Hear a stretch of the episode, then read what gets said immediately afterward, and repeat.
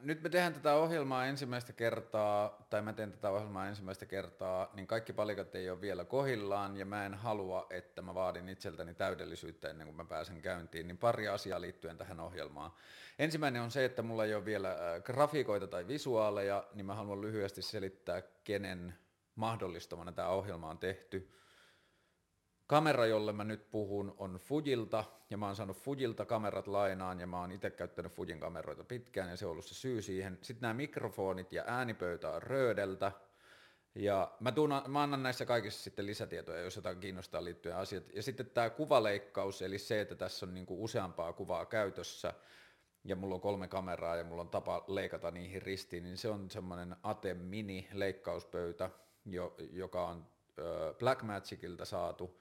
Sitten lisäksi tässä tilassa on sohva ja lamppu, jotka on saatu Franklin-nimiseltä yritykseltä, joka myy käytettyjä huonekaluja. Ja sitten lisäksi kaikki tähän ohjelmaan liittyvä liikkuminen ja asioiden hoitaminen on ö, hoidettu käyttäen Pelakon polkupyörää. Ja ne on niin kuin, yhteistyökumppanit, jotka on auttanut mua tämän ohjelman synnyttämisessä. Ja sitten liittyen tähän ensimmäiseen ohjelmaan, me tosiaan nauhoitettiin tänään ensimmäistä kertaa, ja mä olin tehnyt koenauhoituksia ja muuta, mutta aina löytyy vir- niin kuin asioita, joita ei ole aikaisemmin huomattu.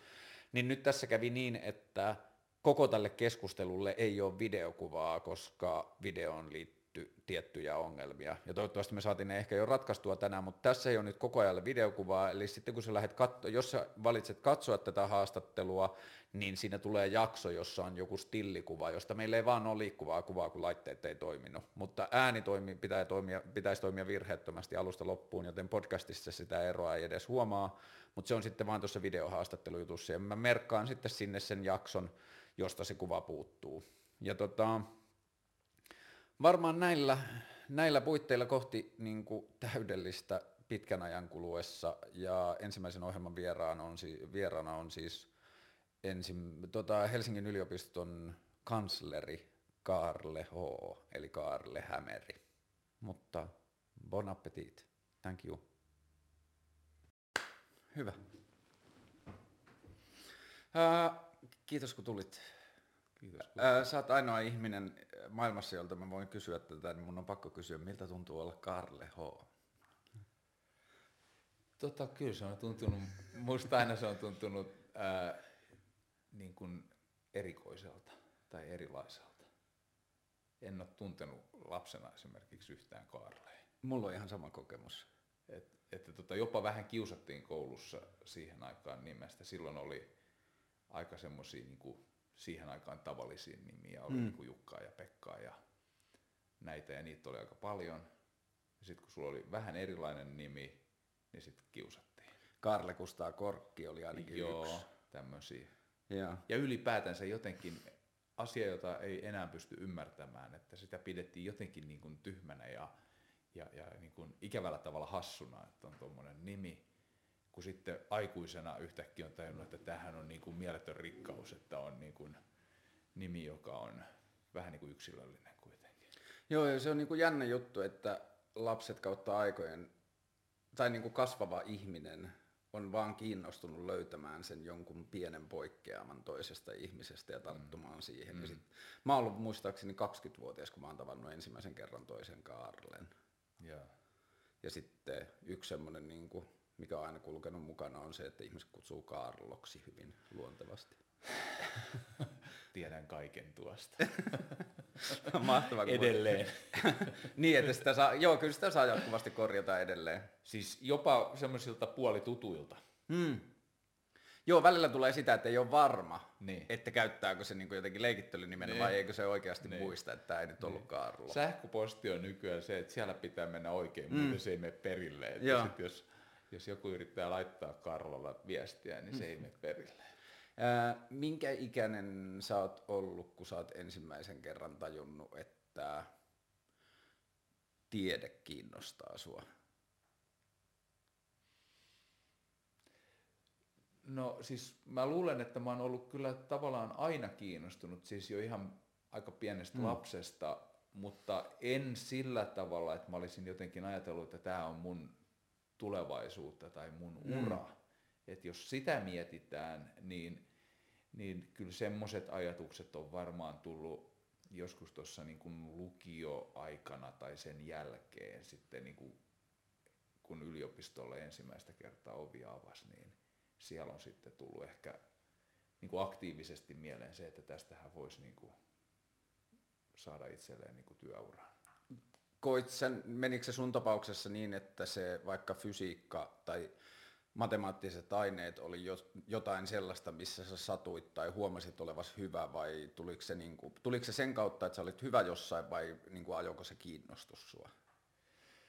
No siis äh, tavallaan sekä että siinä mielessä, että, että ähm, mä olin niin kuin aika tasaisen hyvä tai miten se nyt sanoisi, mm. niin, niin tota, melkein kaikessa koulutekemisessä.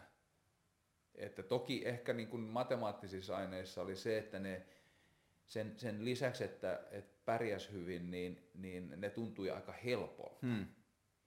Et, et kyllähän mä nyt sitten pärjäsin jossain historiassakin ja tämmöisissä, mutta, mutta mä luulen, että niissä mä tein sen saman työvoiton kuin monet muutkin kaverit, että kun sä luet riittävästi, niin sit sä osaat kokeessa vastata ne niin kuin, riittävän oikein ja saat hyviä arvosanoja. Et, et se ei niin kuin sillä tavalla niin kuin noussut, että et, et nämä olisi ollut niin kuin erityisen paljon niin kuin helpompi, tai olisin saanut parempia arvosanoja tai pärjännyt mm. paremmin. Et se helppous oli yksi ja sitten kyllä se on vähän niin kuin mielenkiintoinen kombinaatio, koska toisaalta niin kuin, ää, fysiikka, matematiikka, nämä niin kuin koulumaailmassa siihen aikaan, musta ne vaikutti sillä tavalla pikkasen, tota, pikkasen niin kuin kaukana olevilta äm, semmoisten asioiden näkökulmasta, jotka kiinnosti sillä tavalla niin kuin aidosti. Mm, mm, mm. Et kun mulle tuli tällainen, voisiko sanoa niin kuin ympäristöherätys, tai on aina ollut vähän sen henkinen jo silloin ihan yläasteikäiseltä ikäisestä lähtien, niin, niin kuin tämän tyyppiset asiat kiinnosti, luonnonsuojelu ja ympäristökysymykset, niin mä en pystynyt siellä koulussa näkemään näiden matemaattisten aineiden niin kuin yhteyttä sinne.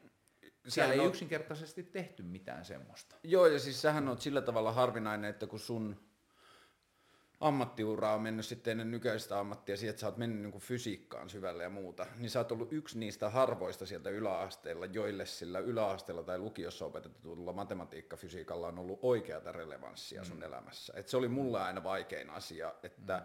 Mä muistan sen vaiheen, että olisiko seiskaluokka vielä mennyt niin, että mä en saanut itseäni innostumaan matematiikasta, mutta sitten me saatiin kaverin kanssa jotenkin herätettyä ja itsellemme kiinnostus siihen, että mistä matemaattisessa maailmassa on kysymys ja mitä siinä tapahtuu, ja sitten sitten niin kiinnostui vähän niin kuin pelin lailla. Mm. Mutta sitten siinä oli aina se ongelma, että joku toisen asteen ratkaisukaava tai muuta, niin mulla ei ollut niinku keinoja selittää itselle, miksi mä opes- opiskelen tätä. Mm. Että tämä on vaan, jota koulu on päättänyt, että mun pitää opiskella, mutta mä en pysty näkemään sitä polkua, jossa tämä on mulle hyödyllistä. Mm. Et mä ymmärrän sen, että jos mä opin uusia asioita, niin se niinku, toimii kuntosalina mun aivoille, mm. mutta se data, mitä mä saan sisään, niin mulla ei luultavasti ole ikinä mitään yeah. käyttöä sille. Yeah. Ja se on ihmetyttänyt mua aina, että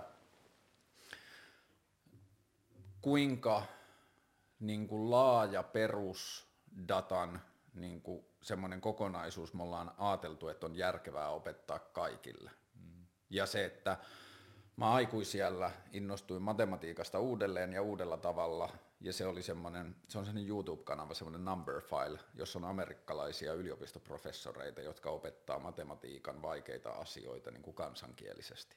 Tai sillä tav- sitä kautta, että ne on innostuneita vaikka jostain prime numbers ja miten niitä voi jakaa. Niin se niiden innostus tarttuu ja mä niin kuin mm. näin matematiikan uudella tavalla. Mm. Mutta et sitten se, niin kuin, että meidän koululaitos laittaa sen innostuksen siirtämisen vähän niin kuin yksittäisen opettajan temperamentin ja luonteen vastuulle. Että se joko menee tai ei, mutta jokainen opettaja tuottaa sen saman määrän dataa mm. niin kuin oppilaiden mm. sisäistettäväksi. Mm. Niin kuinka kauan että kuinka pitkälle sun piti mennä tietyllä tavalla, että sä aloit huomaamaan, että okei, että tämä on niinku se matematiikan ja fysiikan ja matemaattisten aineiden universumi on se, minkä sisällä mä rupean niinku kasvamaan ja oppimaan ja tekemään paremmin. Ja siis kyllä mun piti mennä ihan niinku yliopistolle pari ensimmäistä vuotta. Minkä perässä sä menit yliopistolla? Menit sä fysiikkaan suoraan? Mä menin fysiikkaan suoraan.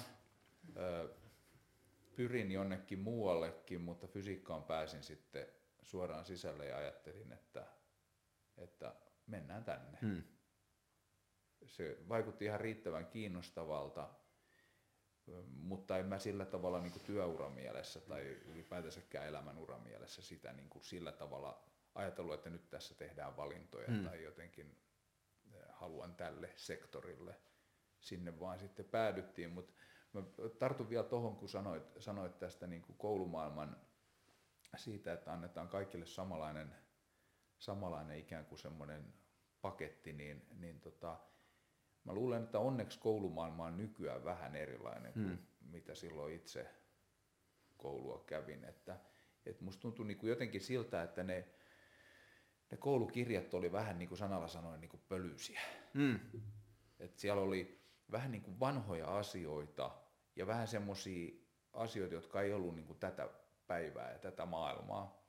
Ja, ja sieltä tuli niin kuin mieleen, kyllä mä muistan esimerkiksi matematiikasta, että kun opittiin vaikkapa derivoimaan.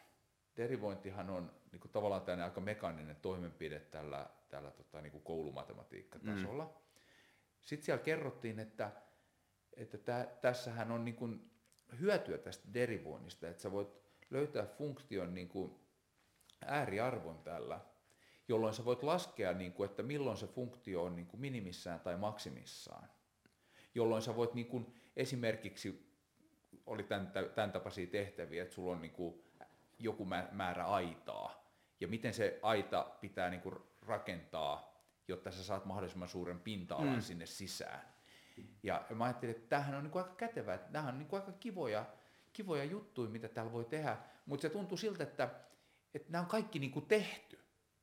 Niin, aivan. Et, et, et nämä sovellukset on kaikki niin kuin tehty ja meille vaan kerrotaan, että tällä, tällaista kivaa täällä voi tehdä, mutta ei kerrottu sitä, että tässä maailmassa on niin kuin edelleen näitä kysymyksiä, joihin sä voit niin kuin käyttää sitä samaa niin kuin ideaa, että sä muodostat funktion ja derivoit ja lasket ääriarvon ja saat jotain niin kuin mielenkiintoista tulokseksi.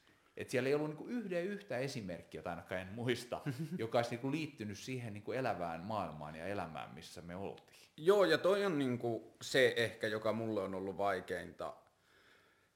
Tietyllä tavalla mun äiti on opettaja, ja mä oon niin lapsesta asti sekä oman tietenkin koulukokemuksen, mutta että on saanut seurata sitten, niin kuin, että kun perheessä on ollut ihminen, joka opettaa koko ajan uusia asioita ja eri-ikäisille lapsille ja muuta, niin on saanut nähdä sen, että miten valtavan hyödyllinen tai, tai, tai niin kuin, että, että, että ei ole ikinä kyseenalaistanut koulun merkitystä sillä tavalla, mutta mitä vanhemmaksi on tullut, ja sitten mulla oli muutama vuosi sitten ajanjakso, jossa mä olin tosi paljon tekemissä koulutuksen tulevaisuuden kanssa, että mä tein äh, Helsingin opetusvirastolle töitä ja mä tein yliopistolle töitä ja mä kiersin noita koulu, niin kuin koulun muutoksen alan messuja, näitä oppimisen fiestaa ja tällaisia tapahtumia. Niin mulle koko ajan jotenkin rupesi polttamaan enemmän ja enemmän se, että että joo, että jos ne on ennen aikaisemmin on ollut koulukirjat on ollut pölyisiä jo valmiiksi, niin nyt mulla on silti se tunne, että ne silti opettaa vaan siihen niin kuin tähän päivään. Että niistä puuttuu se tietyllä tavalla se tulevaisuuden potentiaali jollakin mm. tavalla, että meidän koululaitos onnistuu nyt kasvattamaan ihmisiä ammatteihin, joita me tiedetään jo.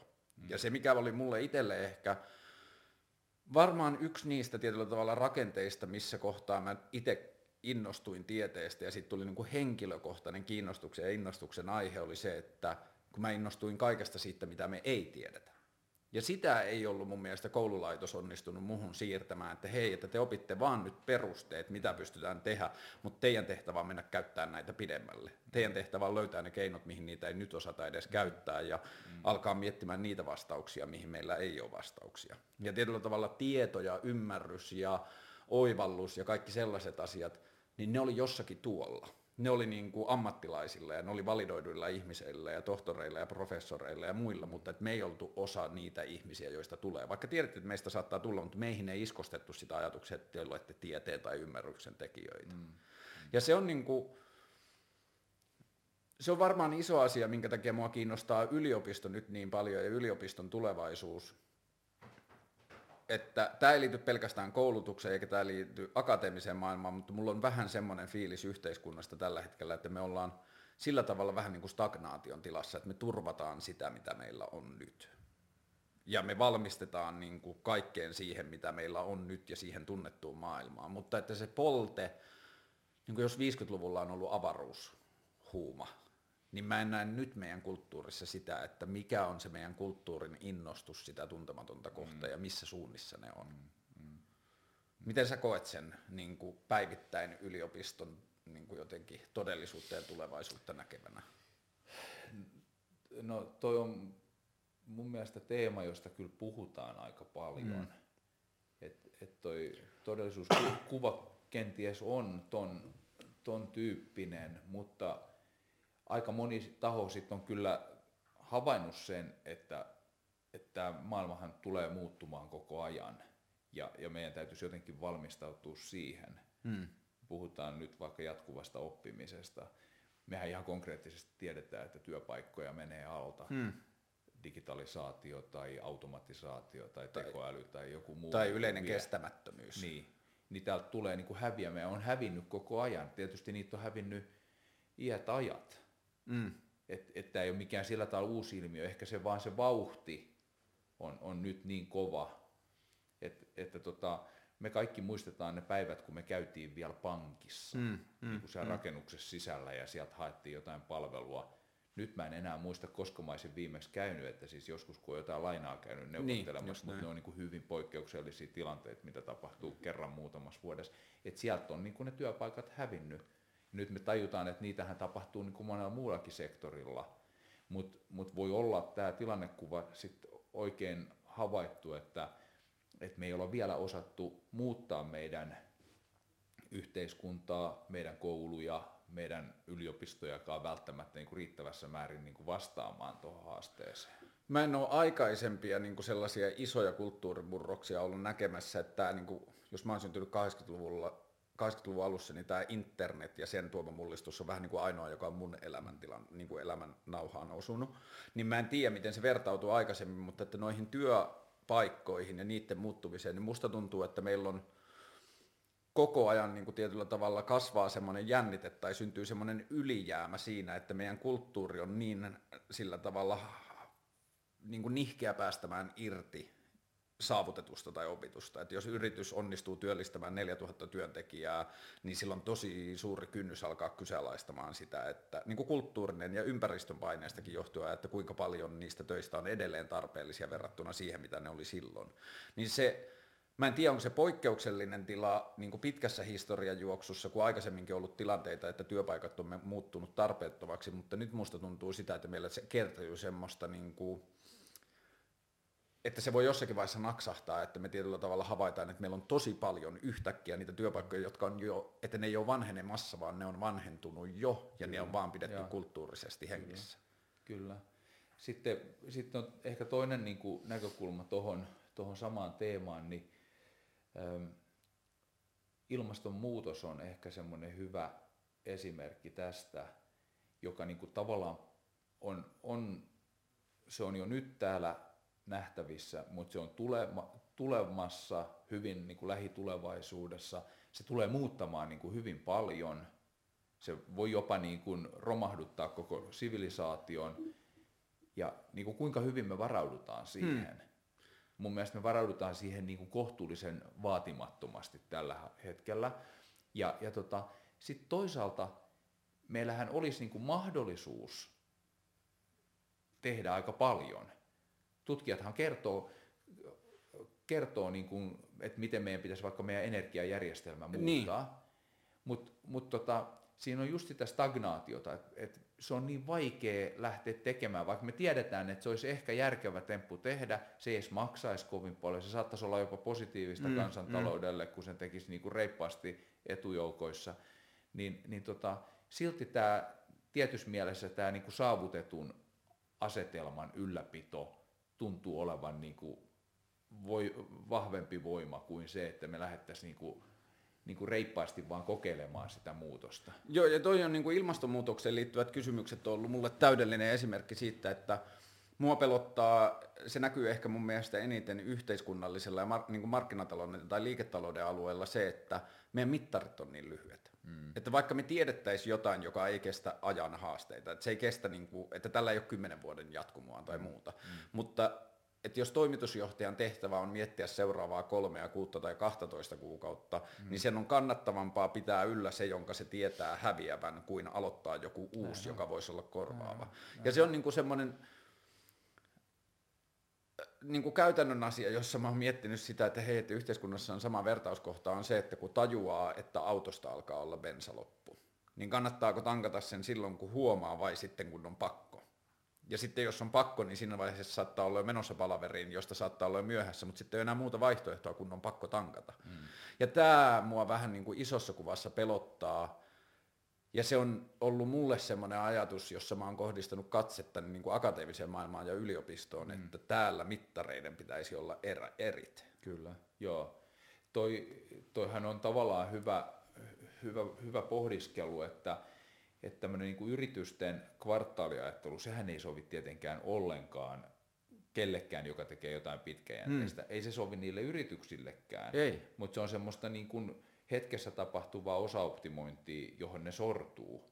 Mutta, mutta tota, se, mihin niin kuin yliopistolaitos ja aika monet muutkin rakenteet Suomessa esimerkiksi on pakotettu, on tämmöisiä niin kuin vaalikauden mittaisia. Niin on. Et niin kuin parhaimmillaan sä saat niin kuin sen neljän vuoden perspektiivin, että et nyt niin kuin tämä hallitus haluaa tehdä näin, ja sitten sä voit niin kuin noin suurin piirtein luottaa, että, että jos se nyt istuu sen neljä vuotta, niin, niin tota, ne ei tee täyskäännöstä ainakaan siinä tota, niin kuin periaatteissa. Hengessä. Niin. Mutta mut sekin on aivan liian lyhyt aikajänne sitten esimerkiksi tämmöiselle niin kuin yliopiston tapaiselle tekemiselle. Että jos sä oikeasti tähtää tulevaisuuteen, tai me voidaan katsoa yhtä lailla niin kuin menneisyyteen, että että onko tässä niin kuin tapahtunut tuossa niin neljän vuoden aikapätkissä niin semmoisia merkittäviä asioita. Ei ne tapahdu semmoisissa pätkissä. Niin. Kyllä nämä kaaret on paljon pidempiä silloin, kun puhutaan niin kuin yhteiskunnallisista murroksista tai jonkun, jonkun niin kuin ison kriisin tota, haltuunottamisesta ja muuttamisesta niin kuin toisenlaiseen, toisenlaiseen asetelmaan.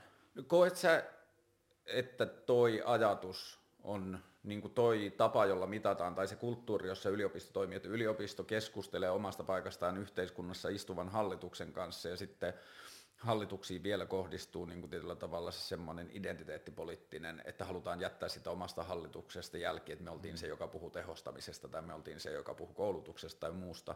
Niin onko toi sulle semmoinen asia, kun sun tehtävä on miettiä niin kuin yliopiston ja tieteen ja yhteiskunnan kokonaisuudetta, niin onko se sulle niin kuin mörkö, joka on tietyllä tavalla läsnä siinä todellisuudessa, missä sä sitä tieteen tulevaisuutta mietit? Mm, no, mörkö on aika vahva niin sana.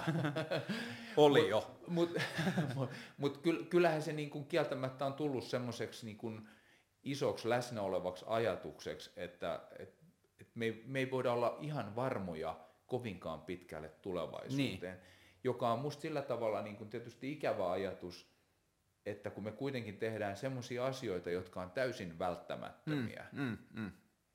että et ei ole kysymys siitä, että et, et meidän tapaisella yhteiskunnalla olisi varaa niin kuin ottaa joku toinen tie. Niin. Mutta me silti ikään kuin, niin kuin poliittisen päätöksenteon kautta niin kuin kyseenalaistetaan tämä niin kuin suunnilleen kerran vuodessa, kun tulee niin kuin uusi budjetti. Että tänä, näinä maailman aikoina me joudutaan koko ajan olemaan vähän varpaillaan, että, että keksiikö ne nyt jotain meidän päämenoksi. Tai sitten, että vaikka ne olisi luvannut, että kaikki menee ok, niin että tuleeko silti jotain semmoista niin kuin yllättävää, että joku sitten sanoo, että no nyt me päätettiinkin tehdä mm. toisin. Että jollakin tavalla semmoisessa niin kuin epävarmuuden, epävakauden ajassahan me eletään, siis niin kuin nyt mä puhun yliopistolaitoksesta, ehkä se koskee muutenkin tätä yhteiskuntaa. Mutta ehkä, ehkä yliopistolaitos on just yksi niistä, joissa kokee, että yhteiskunnan pitäisi onnistua tekemään niin kuin poliittiset kaudet ylittäviä suunnitelmia, tai niin kuin, että yhteiskunnalla on poliittiset kaudet ylittävä suunnitelma yliopiston mm. roolille yhteiskunnassa. Että sitä ei niin kuin... Tämä on semmoinen asia,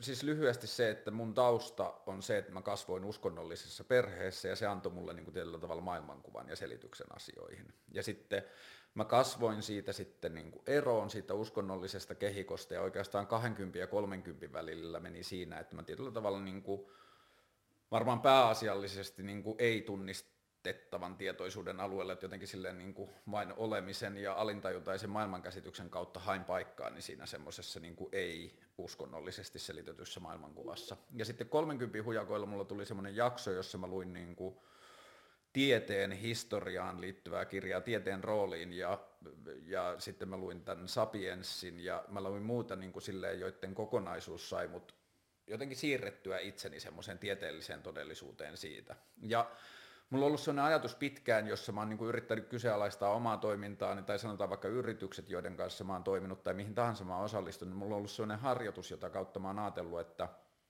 on pieni yhteisö, sanotaan 150-200 ihmisen kylä jossain, vuorten ympäröimässä laaksossa, ja ne ihmiset lähes tietää toisensa vähintään sukunimeltä ja niin edelleen, niin mä oon aina miettinyt erilaisia funktioita, että miten joku firma tai toimija toimii tällaisessa yhteisössä, jotta se tuottaa, niin kuin, kokee itsensä merkitykselliseksi siinä. Niin, tiede, niin kuin selitys tieteestä mulle on ollut se, että kun on ollut alkukantaiset tällaiset yhteisöt, niin siellä on ollut yksilöt tai ryhmä ihmisiä, jotka on lähtenyt kukkulan toiselle puolelle katsomaan, mitä siellä on.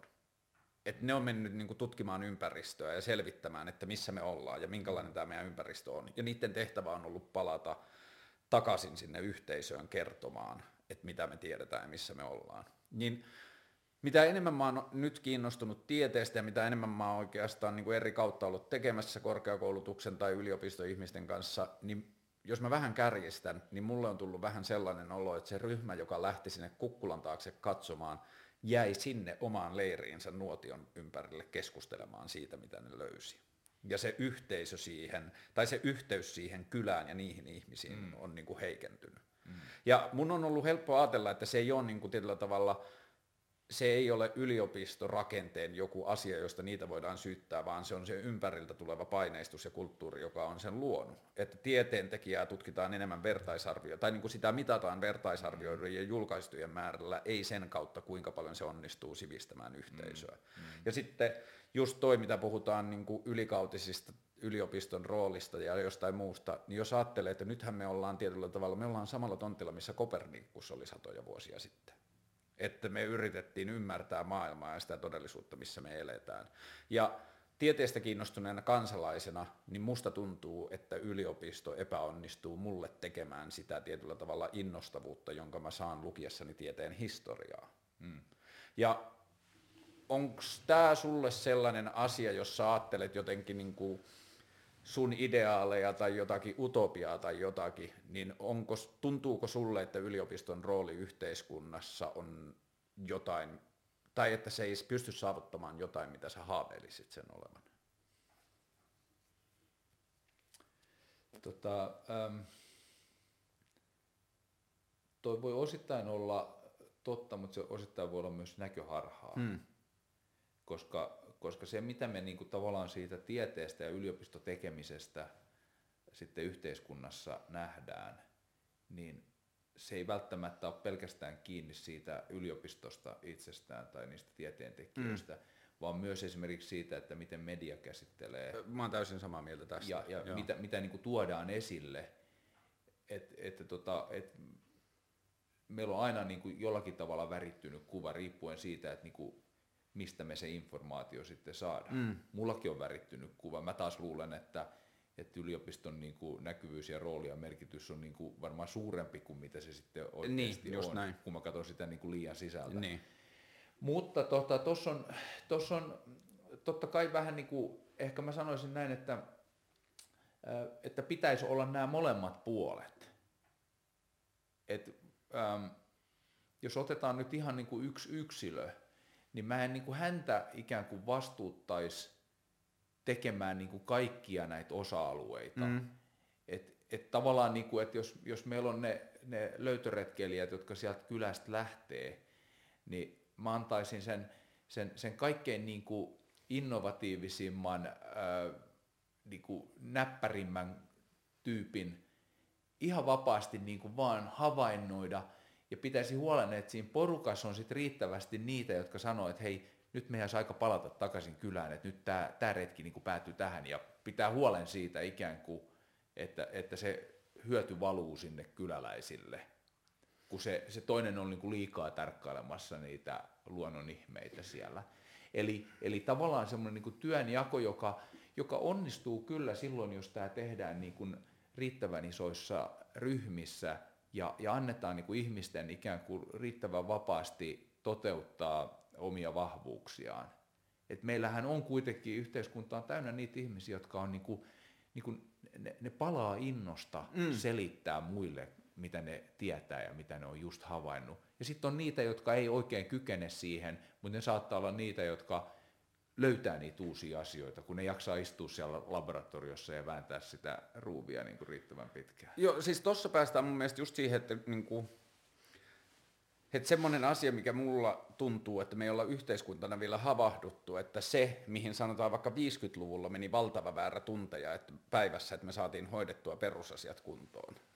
Liittyen ruokaan tai mihin tahansa liikkumiseen tai muuhun, niin meillä on niin kuin järjestelmät ruksahtanut niin paljon eteenpäin siinä, että tietyllä tavalla perusasioiden hoitamiseen menee paljon vähemmän resursseja nyt kuin mm. aikaisemmin. Niin sitten, ja vielä kun ajattelee, että meillä on paljon työpaikkoja, jotka muuttuu tarpeettomaksi tai joita ei kannata tehdä enää samalla tavalla, niin isossa kuvassa mun haave on se, että me onnistutaan rakentamaan yhteiskuntaa just tuohon suuntaan, että se rohkaisee sitä ihmisten tietyllä tavalla poik- niin kuin ominaisuutta, mitä ihmisillä on ja missä mm. ne niin kuin toteuttaa itseään parhaiten. Mm. Ja just toi ajatus, että, että kun se laajentaa sen tieteen roolin sieltä pienestä kylästä tähän meidän laajempaan yhteisöön, niin se, jolla on se polte ja kiinnostus ja kyky ja keino mennä vaan pidemmälle ja mm. pidemmälle sinne mm. metsään, mm. niin sen ympärillä on ihmisiä, jotka auttaa keräämään siltä sitä niin, ymmärrystä niin, takaisin kyllä, sinne yhteisöön. Kyllä. Ja mä havahduin tähän ensimmäisen kerran jotenkin kunnolla ehkä siinä vaiheessa, kun alettiin puhumaan ilmastonmuutoksesta ja se kehitys, se keskustelu kasvoi ja kasvoi, ja yhtäkkiä mä aloin kuulumaan ääniä, jossa merkittävissä positioissa olevat ihmiset alkoi esimerkiksi vähättelemään ilmastonmuutosta sillä, että no tästä nyt on vähän ristiriitaista tietoa ja mä löysin Amerikkaan, mä löysin internetistä tieteilijä, joka sanoi, että tämä ei ole näin ja niin edelleen. Niin siinä kohtaa mä havahduin, että hetkinen, että onko tiede ajautunut jonnekin sellaiseen, jossa sen niin kuin absoluuttisuutta tavallaan ei enää ymmärretä. Että niin kuin, tavallisille kansalaisille tai niin kuin jopa niin kuin päättäjäpositiossa oleville kansalaisille tuntuu kato, niin katoavaan se yhteys, että mikä tieteen todistusvoima tai todistuslogiikka on. Mm. Ja siinä niin kuin mulle alkoi jotenkin näkymään se, että hetkinen, ja se, että kun, oliko se Sipilä, joka puhuu kaiken maailman do, dosenteista silloin, mm. niin se oli mulle myös sellainen, että, että nyt tämä kertoo jotain poliittisesta todellisuudesta, mutta saman aikaan se oli signaali mulle myös yliopistosta, että nyt yliopisto on ajautunut jonnekin sellaiseen suuntaan, jossa osa yhteiskunnasta ei enää muista niiden roolia ja merkitystä mm. ja toimintalogiikkaa. Mm. mm. Ja se, että mis, niin kuin, että tuntuu, että rakenteet viime vuosikymmeninä on mennyt siihen suuntaan, että ne on tappanut jotenkin siitä tieteeseen elimellisesti liittyvää just sitä semmoista innostumista tai sitä poltetta, semmoista niin kuin paloa kohti sitä uuden ymmärtämistä, joka tuntuu olevan jotenkin tosi lähellä niin kuin ihmiseläimenä mm. olemisen jotenkin mm. ydintä. Mm. Mm. Tota, mä, mä en kyllä tota, tota kuvaa niin kuin kauhean vahvasti jaa, mutta, mutta musta tuossa on, tossa on niin kuin monta, monta ajatusta, johon tekisi mieli tarttua, että ää, mistä mä nyt aloittaisin. Ootas tuolla, mitä Anni? Joo, tää vähän jumittaa tää nyt. Mä kyllä jollakin tavalla haluan uskoa, että, että, tota, että monet asiat niin kuin, niin kuin vaan lutviutuu mm. sitten. Et, et koska niinhän se on mennyt ennenkin, niin. että kun on tullut, tullut tota, koneita ja laitteita, jotka on niin kuin tehneet sadan ihmisen työt, niin niin tota, ei ne nyt ole kuitenkaan jäänyt työttömiksi. Ne on vaan sitten pikkuhiljaa ruvennut tekemään jotain muuta. Et ehkä, ehkä myös se, että meillä on meillä jossain mielessä ainakin täällä koulutussektorilla on vähän semmoinen niin liian iso luottamus siihen, että me jollakin keskusjohtoisella suunnitelmalla saataisiin tämä homma hanskaan. Mm. Et voi olla, että tämä on niin liian iso pala haukattavaksi meidän niin kuin yhteiskunnalle, että me pystyttäisiin oikeasti se ottaa hanskaan. Niin, jotenkin rebuuttaamaan. Niin, että me, et me pystytään ehkä niin kuin tarjoamaan, sanotaan nyt vaikka, että, että meidän koulutusjärjestelmä pitäisi olla niin kuin kyvykäs äm, niin kuin sopeutumaan ja, mm, ja, ja tarjoamaan mm, niin kuin mm, erilaisia mm. sisääntuloreittejä, erilaisia polkuja semmoisille ihmisille, joilta se työpaikka menee alta. Just näin. Mutta mut ei niin, että me katsotaan, että tuolla insinöörit jää työttömiksi, niin pannaan ne niin kuin joukkona tonne opiskelemaan toi asia, jota tarvitaan seuraavaksi. Niin, just näin. Koska, koska ei me kyetä siihen päästä. Ja, ja toi on mun mielestä selkeä tekijä, että toi korostaa koko ajan sitä, että koulutuksen tehtävä on auttaa ihmiset tilaan, jossa niillä on itseoppimisen kyky, innostumisen kyky, asioiden selvittämisen Joo. kyky, kuin se, että se on instanssi, joka tu, niin kuin syöttää tietoa. Nimenomaan, nimenomaan sen, sen ei olisi pitänyt olla koskaan semmoinen. Mm. Se on silloin, kun mä oon ollut lapsi, niin, niin se on jostain syystä niin kuin ainakin muhun jättänyt semmoisen jäljen ikään kuin, että se on, koulunkäynti ja oppiminen on sitä, että sä, sä niin kuin saat sieltä opettajan viisaasta päästä niitä asioita omaan Mm, päähän. just näin. Mutta, mutta ei se ole niin kuin se pointti ei niin kuin ole ollenkaan se. Mitä, mitä enemmän sä unohdat sitä vanhaa Niin. oppimaan, sä tajuat, että kuinka vähän relevanssia sillä, Just näin, sillä joo. itse asiassa oli. Ja kuinka paljon tärkeämpää oli se, että sä oot käynyt niitä prosesseja läpi ja, ja sä opit oppimaan. Joo, ja jos mä ajattelen omaa korkeakouluurani, joka jäi vain kahden koulun vuoden mittaiseksi, kun mä olin taideteollisessa korkeakoulussa oppimassa, opiskelemassa graafista suunnittelua, niin eniten mä opin mun luokkakavereita. Mm. Mä opin niiltä tapoja kyseenalaistaa ongelmia tai haastaa ongelmia tai niin. muuta. Ja mun on helppo ajatella, että jos katsotaan taaksepäin, niin kuin mennään vaikka 50-luvulla asti tai ihan vaikka 80-luvulla asti, 90-luvulla asti, jolloin koulua on pitänyt tehdä tietynlaisessa fyysisessä ja niin kuin mm. henkisessä todellisuudessa, niin se on ymmärrettävämpää silloin. Niin. Mutta sitten niin kuin internetin, internetin tuleminen ja se, niin musta on vähän hämmentävää se, että miten vähän se on auttanut meitä vielä toistaiseksi kyseenalaistamaan mm. niitä oppimia malleja, koska niin iso osa resurssien rajoituksista, mitä aikaisemmin on ollut, niin on muuttunut vanhentuneeksi. Joo. Ja sehän on mennyt, mitä mä katselen meidän yliopistolla, niin se on, se on yhä edelleen monissa paikoissa sillä tavalla niin kuin yksittäisestä opettajasta Mm. kiinni. Niin, just näin. Et siellä on niin kuin tosi, tosi niin kuin briljantteja tapauksia, Joo. mutta sitten sit sinne mahtuu myös sitä, joka tekee sillä vanhalla saplunalla, eikä ole mitään niin kuin ikään kuin semmoista niin kuin organisaation tuomaa niin kuin painetta tai työkalusettiä, että miten sä muutat sen, päivität niin kuin vähän niin kuin nykyaikaa. Joo, koska sitten jos ajatellaan sieltä yksittäisestä opettajasta sen työnantajan, vaikka pommataan suoraan yliopistotasolle ja sitten yliopiston velvollisuudesta päättäjätasolle, mm. niin se järjestelmä, mitä se ensimmäisenä kysyy, on todennettavat asiat. Mm. Että mitä se opettaja todennettavasti pystyy esittämään sen kurssinsa aikana ja yliopisto selittää taas hall, niin kuin hallintotasolle, että mitä me ollaan kouluna pystytty. Niin Joo. se, mikä on se minimivaatimus, on se, että siirrän nämä tiedot oppilaaseen, ja sitten kaikki sen yläpuolelle on just siitä sen op, yksittäisen opettajan kyvystä tai temperamentista kiinni. Ja se, Ajatteles tätä, mulla on, mulla on esimerkiksi yksi ko- kollega, tämä on hyvin tavallista, mutta yksi vaan nyt esimerkkinä kerron, kerron niin että kun hän, hän on pitänyt siis, tai meillä niin kuin fysiikassa on pidetty semmoisia kahden tunnin luento kaksi kertaa viikossa lukukauden ajan. Mm. Niin sitten tota, vaihdettiin se niin kuin semmoiseen konseptiin, että, että videoit sen oman luennon, kahden tunnin luennon kun videoit ja sitten editoit siitä niin kuin oleelliset, hmm. niin sä saat siitä niin kuin 15-20 minuutin vi- filmin, jossa on sitten se kaikki, mitä, mitä sä oot niin kuin kertonut Joo. oikeastaan, kun otetaan kaikki äänkytykset pois. Mm. Jolloin sitten sä sanot sille opiskelijalle, että tota, itse asiassa ää, sun tehtävä on ennen kuin sä tuut tänne luennolle, niin katsoa se filmi. Ja sitten kun sä tuut tänne luennolle, niin sit mä en aiokaan pitää sitä luentoa, vaan mä juttelen sun kanssa siitä, että mitä sä katoit. joo, Että sä voit kysyä kysymyksiä, mä voin ö, kertoa lisää esimerkkejä, että mä voin niin avata ja laajentaa ja, ja, ja kommunikoida. Ja, e- eli tavallaan niin se perinteinen luento, niin, niin tota, sä voit sen substanssin viedä, mutta, mutta niin kuin tavallaan minimiin, mutta silti sitten se, se tärkeä elementti, että sulla on se kohtaaminen, se, se niin kuin ihmisten mm. välinen vuorovaikutus, mm. sulla on se opettaja-oppilas niin kuin läsnä, vielä, ja mä ajattelen, että tästä ikuisuuksiin se fyysinen läsnäolo on tärkeää. Mm. Se ei ole niin kuin ainoa asia, mikä on tärkeää. Mm, Kyllä se mm, voi mm, osittain olla virtuaalistakin tai jonkun niin kuin laitteen välityksellä, mutta siinä on joku lisäarvo, että sä kasvotusten Se olen. tuntuu tuottavan keskustelun Niin. tapoja ja niin kuin olemassaolon tapoja, joihin niin kuin muut ei pysty Niin, tuottamaan. mutta, mutta tota, sitä ei tarvita siihen, siihen niin kuin tekniseen luennon Joo. Joo. pitämiseen, ei tarvita sitä. Sitä tarvitaan siihen vuorovaikutukseen ja kommunikaatioon, ja se on niin kuin ihan eri juttu. Ja, ja toi taas mun mielestä tukee hienolla tavalla toi ajatus sitä, niin kuin, kun jos ajatellaan vaikka tieteen löytöä ja tieteen ymmärrystä, niin iso osa tieteen uusista löydöistä ja ymmärryksistä on lähtenyt tyhmistä kysymyksistä. Mm, se, että kyllä. joku ei ole ymmärtänyt sitä alaa ja on esittänyt mm. siihen. Niin sitten jos ajatellaan taas tieteen jatkuvaa janoa ymmärtää itseään paremmin, niin silloinhan yksi parhaista keinoista on se, että se opettaja altistaa itsensä ja tietonsa niiden oppilaiden huomioille, jotka ei tiedä vielä yhtä paljon, joilla on se ulkopuolisempi näkökulma Näin siihen. on, näin on, joo. Öö, Onko toi sellainen asia, koska niin kun nyt me aletaan mennä sille alueelle, jonne mun mieli on vaeltanut, kun mä oon yrittänyt ajatella jotenkin silleen koulua ja koulutusta ja tiedettä jossain apokalypsin jälkeisessä maailmassa, jossa meillä ei olisi legasia ollenkaan, jossa meillä ei olisi niitä valmiita odotuksia siitä, mitä sen pitää olla.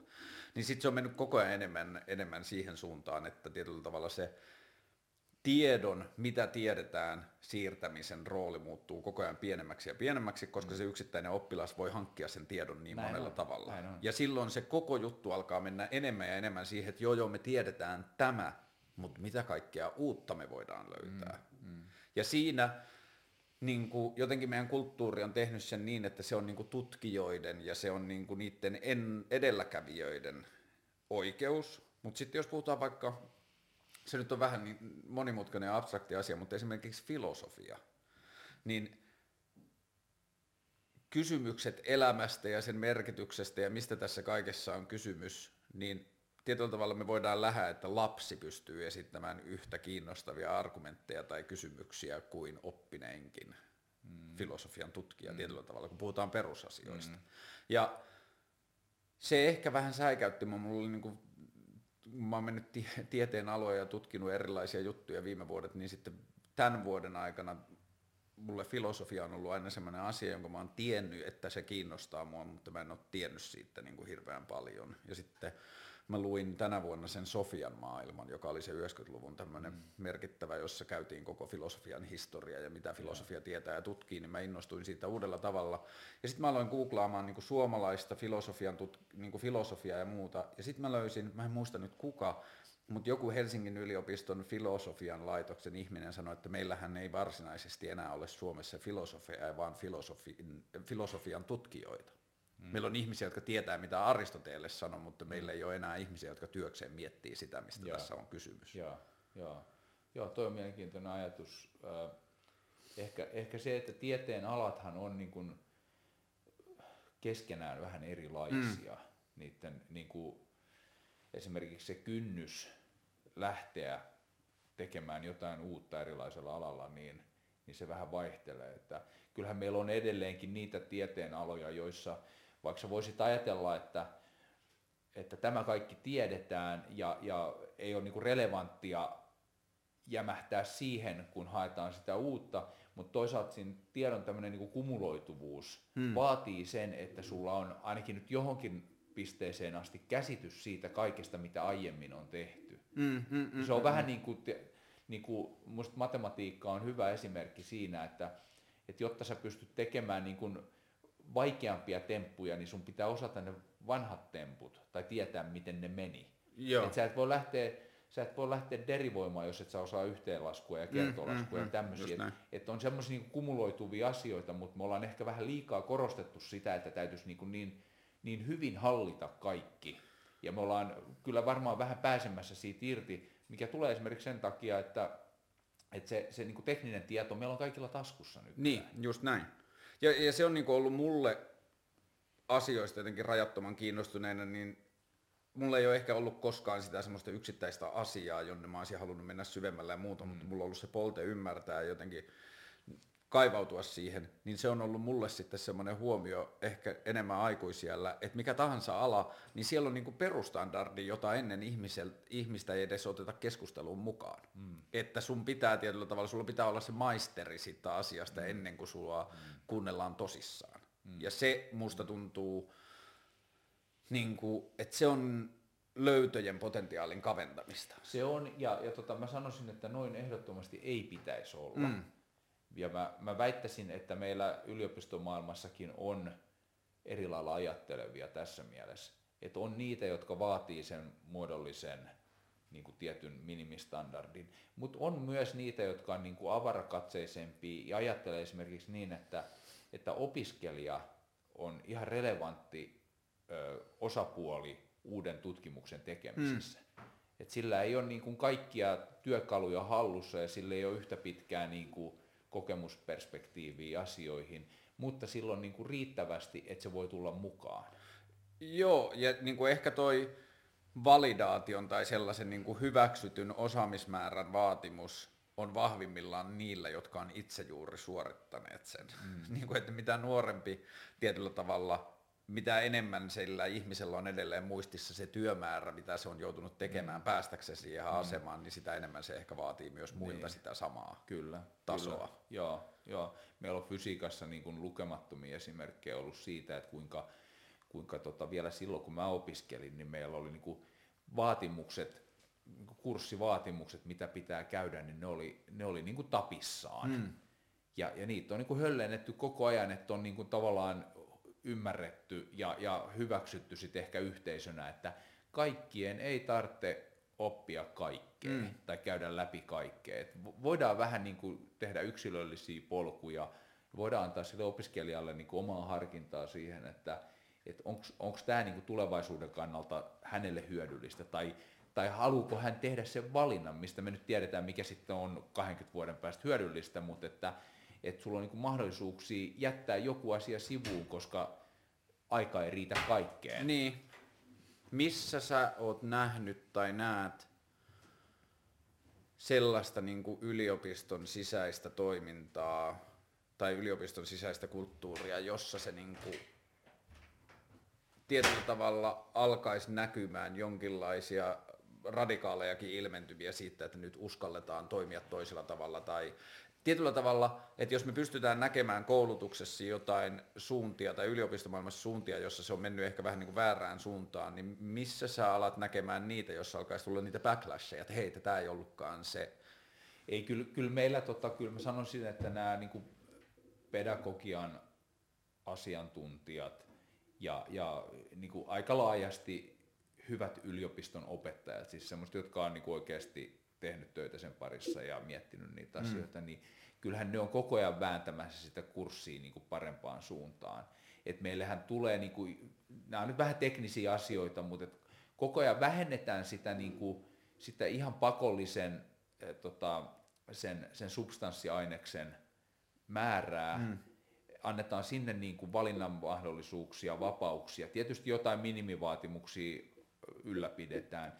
Sitten tuodaan tämmöistä niin kuin työelämän relevanssia, erilaista niin kuin tekemistä, jolla, jolla niin kuin pakotetaan vähän, vähän semmoinen niin kuin ve, sy, syrjään vetäytyvämpi, jos nyt tällaista sanaa käytän, niin, niin kuin henkilö niin kuin vähän avaamaan sitä maailmankatsomustaan siihen, että, että tässä on muutakin kuin se, että mä teen tätä jotain kemiaa näin, niin sit siinä on myös, myös tota, tarkoitus tulla niin kuin hyväksi yhteiskunnan jäseneksi tässä mm. matkan varrella, ja, ja sitä varten sulla on niin kuin hyvä olla myös niin kuin muita taitoja ja, ja muuta niin kuin perspektiiviä tähän, ja meidän täytyy niin kuin yliopistona antaa se, semmoinen niin kuin maailmankuva. Yksi musta on myös hyvä esimerkki tämä, että, että tämmöinen, niin kuin, voisiko sanoa niin kuin ilmiölähtöisyys, mm. se on vähän nyt jo niin kuin kulunut sana ja, ja jopa kritisoitu sana, mutta kyllähän kuitenkin aika paljon on tapahtunut sitä, että tämä vanha niin kuin siiloissa oleminen, että meillä on niin kuin oppiaineet vähän sillä lailla kuin lukiossa on, mm, mm, että mm. et nyt on matematiikan tuntia, nyt on sitten biologian tuntia näin, ja sitten niin kuin näiden välinen niin kuin yhteys on niin kuin, jää koululaiselle täysin hämäräksi, mutta sitten kun se on meillä ollut niin kuin yliopistossa sitä samaa, mm. niin, niin eihän se ole tätä päivää, eihän tämä maailma ole niin eristettävissä tällaisiin siiloihin, niin meillä on nyt kuitenkin niin kuin opetuskokonaisuudet ruvennut, ruvennut tulemaan semmoisiksi niin kuin tavallaan temaattisiksi, että siellä on joku aihe, että mun oma ala niin kuin ilmakehätutkimus on niin kuin hyvä, hyvä esimerkki siitä, että, että ilmakehähän sä voit tutkia niin kuin fyysikkona tai kemistinä tai meteorologina tai biologina tai, tai vaikka yhteiskuntatieteilijänä, mm. niin, niin sulla on niin kuin erilaisia näkö, näkökulmia ihan relevantteja uusia erilaisia näkökulmia ja näiden yhdistelmiä, niin, niin tota, ei ole järkevää opettaa niin kuin näitä kaikki erikseen, vaan me voidaan opettaa, opettaa tätä kokonaisuutta. Joo, toi törmäyttäminen ehkä niin kuin just monitieteellisissä aiheissa on se, jota ulkopuolisena ja nämä niin kuin kaikki mun näkemykset yliopistosta liittyy ihmisen, joka ei voi edes nähdä täysin sinne sisälle. Mm. Mutta että se on vaan niin kuin perustuu niihin kuviin tai mielikuviin, mitä sitä ulkopuolelta seuratessa tulee, tai mitä jos katsoo vaikka ystäväopiskelijoita tai muuta. Niin se, että että just vaikka jos puhutaan jostain ilmastosta, niin tuntuu, että olisi äärettömän tärkeää se, että me päästään keskustelemaan sitä kautta, että se fyysikko ja biologi viettää paljon aikaa yhdessä, että ne voi mm. löytää, että hei, että sä, jos sä havaitset tätä juttua, niin voiko tämä olla sukua tälle, koska saman asian seurauksena mä havaitsen tällaisen mm. mittarin nousu, että voiko näillä olla yhteys. Tai just esimerkki kemiasta se, että on yhteisön ja yhteiskunnan etu, että ne ihmiset, jotka ymmärtää kemian perusteet, on kiinnostunut mahdollisimman laajasti maailmasta. Näin on. Jotta se kemian ymmärrys pääsisi tutkimaan potentiaalia mahdollisimman laajalta eri alueelta. Mm. Ja sitten kun on tämä niin kuin, koulutuksen sisäinen kilpailutus tai yliopistomaailman sisäinen kilpailutus, niin se vähän niin kuin kannustaa siitä yksittäistä oppilasta mahdollisimman hyväksi siinä sille annetussa sektorissa. Just niin. Ja, ja sitten ne kilpailee keskenään, että kuka tuntee kemian parhaiten, mm. eikä mm. se, että kuka löytää sille kemialle sen kemian ulkopuolelta niin. Niin kuin Joo. Mulla on tähän kuule hei hyvä tota, tällainen niin kuin, tämmöinen niin kuin nuoruusmuisto tai, tai kun sä kysyit tuossa aikaisemmin vähän näitä, näitä polkuja tähän tähän tota, tieteen tekemiseen ja tutkimukseen, niin, niin mullehan kävi sillä tavalla tässä mun elämän historiassa, että kun mä rupesin miettimään, että, että mitä opiskelisin, niin mä juttelin ympäristöministeriön silloisen kansliapäällikön kanssa aiheesta. Mun isä tunsi hänet ja mä jollakin tavalla päädyin niin kuin keskusteluyhteyteen tämän ympäristöministeriön kansliapäällikön kanssa ja mä sanoin, että että niin, että kun mä oon ajatellut, niin kuin, että opiskelisin ehkä jotain niin kuin ympäristöön liittyvää, että se voisi kiinnostaa. Niin hän sanoi mulle näin, että kuule, tota, opiskele mieluummin vaikka kemiaa, mutta sitten erikoistu näihin, näihin tota, niin kuin vesi, vesikysymyksiin. Hmm. Et meillä on paljon tämmöisiä niin kuin veden laatuun ja veden saastumiseen liittyviä niin kuin tärkeitä asioita, joihin niin kuin kemian osaaminen olisi aika hyvä. Ja tota, mä ajattelin, että toihan on niin aika kiinnostava näkökulma. Sitten mun vaari sanoi kanssa, että kuule, että tota, kemia olisi aika hyvä. en mä tiedä, miksi hän sanoi niin, koska hänellä ei ollut akateemista koulutusta, hän oli kelloseppä. Mutta tällaisilla niin kuin eväillä mä pohdiskelin sitä hetken ja, ja tota, kuin sattuman oikusta, niin tämä kemia on vaihtunut fysiikaksi ja se vesi on vaihtunut ilmakehäksi. Mm, mm. Mutta tavallaan Logi, niin analogia toimii. Analogia toimii. Että, että, tota, että sun täytyy opiskella sitä jotain työkalua kuitenkin aika paljon, mm. jotta, jotta, jotta su, sulla se työkalu on niin kuin hyvin hanskassa. Mutta sitten oikeasti tämä maailma ei ole sitä pelkän fysiikan tekemistä, vaan tämä on sen soveltamista niin kuin erilaisiin kysymyksiin. On ne sitten tämmöisiä niin kuin ilmakehä, luontojuttuja, tai sitten ne voi olla ihan teknologisia asioita, tai mielikuvitus on rajana siinä. Mutta et, niin kuin, tätähän se maailma oikeasti on. Ja sen takia meidän pitäisi niin kuin, jo sieltä koulumaailmasta lähtien niin kuin kasvattaa nuoret näkemään tämä tällaisena. Ja kyllä mä nyt uskon, että tämän päivän koulu tekee paljon parempaa jälkeen kuin meikäläisten koulu silloin.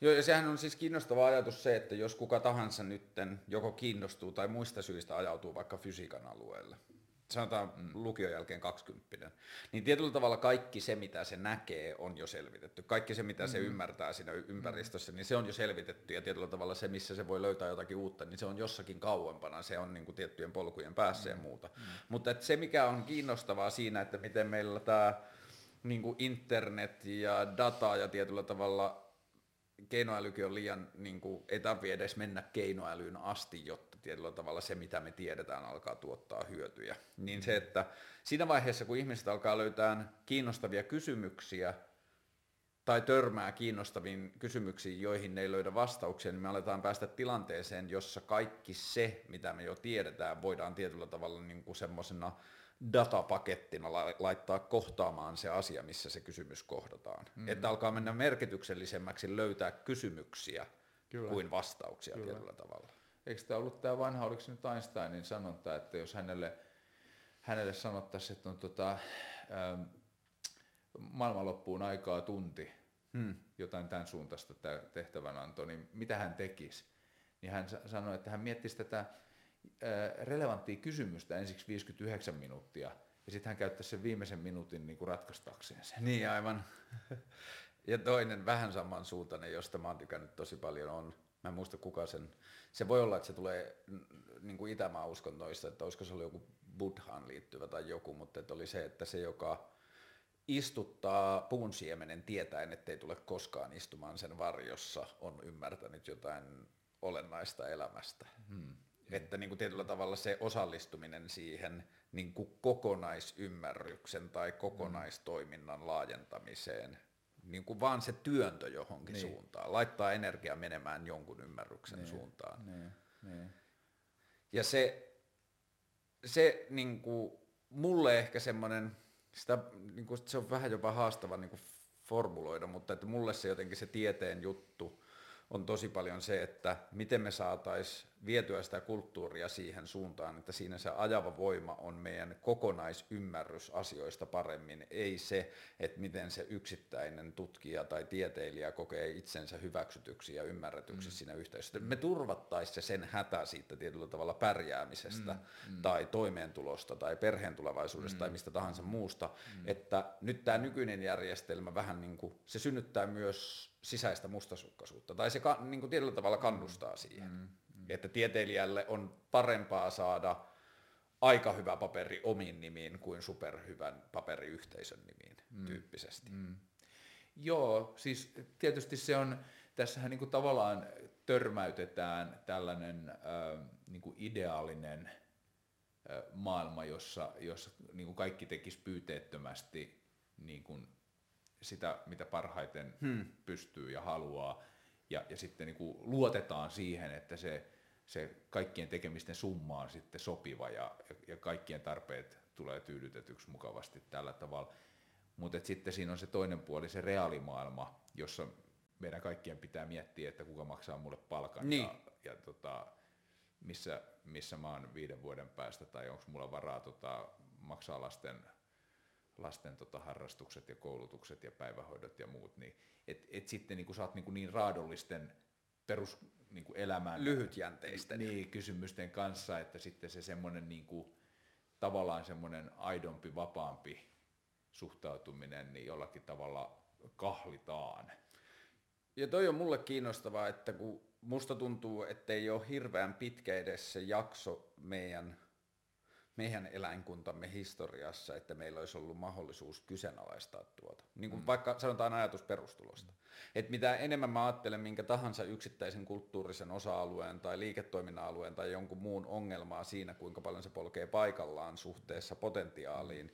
niin se menee just siihen niin kuin yksittäisten ihmisten palkkoihin. Tai mm. siihen, että ihminen sanoo, että niin. niin, mutta vuokra pitää maksaa ja firma sanoo, että niin, mutta palkat pitää maksaa. Niin, niin. niin se, että, että me ollaan jotenkin vielä mun mielestä liian vähän innostuneita siitä mahdollisuudesta, että me voidaan rakentaa tämä jollakin toisella tavalla. Mm. Et me tiedetään, että, tai niin kuin, että, että jollakin tasolla me ollaan sitä mieltä tai tiedetään, että no, että tiede tai yliopistomaailma ei ihan täysin pysty siihen sen todelliseen kauneimpaan potentiaaliin, koska realiteetit, mm. mutta ei ehkä keskustella tarpeeksi tai oteta tarpeeksi huomioon sitä, että ne realiteetit on todella muuttunut tai muuttumassa. Mm. Joo.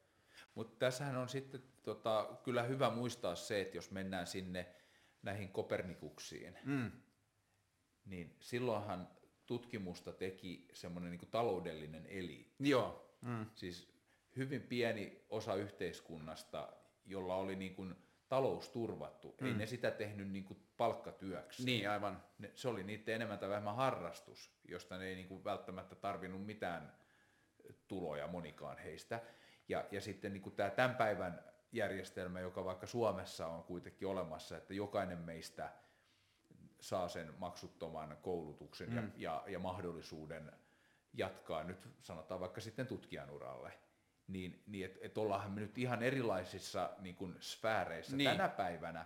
Ei me sitä täyttä potentiaalia käytetä hyväksi, mutta tietysti mielessä me ollaan tuotu tämä kuitenkin esimerkiksi Pohjoismaissa tai Suomessa, tämä koko väestö tämän tämän ajattelun piiri. Niin, me ollaan turvattu, että sitä asiaa tapahtuu. Niin. Mutta että se, mikä just ehkä liittyy siihen Kopernikukseen ja näihin, on se, että niillä on ollut varaa olla vain utelias. Kyllä. Että niillä ei niin. ole tarvinnut olla, että nyt se tietenkin vaihtelee niin kuin tieteenalat ja paikat ja koulut ja niin kuin yksittäisten tutkijoiden tilanteet, mutta että tietyllä tavalla se ei voi ehkä rakentaa työtään pelkästään siihen uteliaisuuteen, vaan siihen uteliaisuuteen pitää liittyä myös mahdollinen joku lopputulema, jolla se uteliaana vietetty aika, jolla voidaan mm. jälkeenpäin mm. todentaa. Mm. Että siitä tulee se dokumentti tai siitä tulee se tutkimuspaperi tai joku muu, mm. että on mm. pelottavaa lähteä pelkän uteliaisuuden varassa samalla lailla kuin sillä ihmisellä, jolla on toimeentulo täysin Kyllä. turvattu.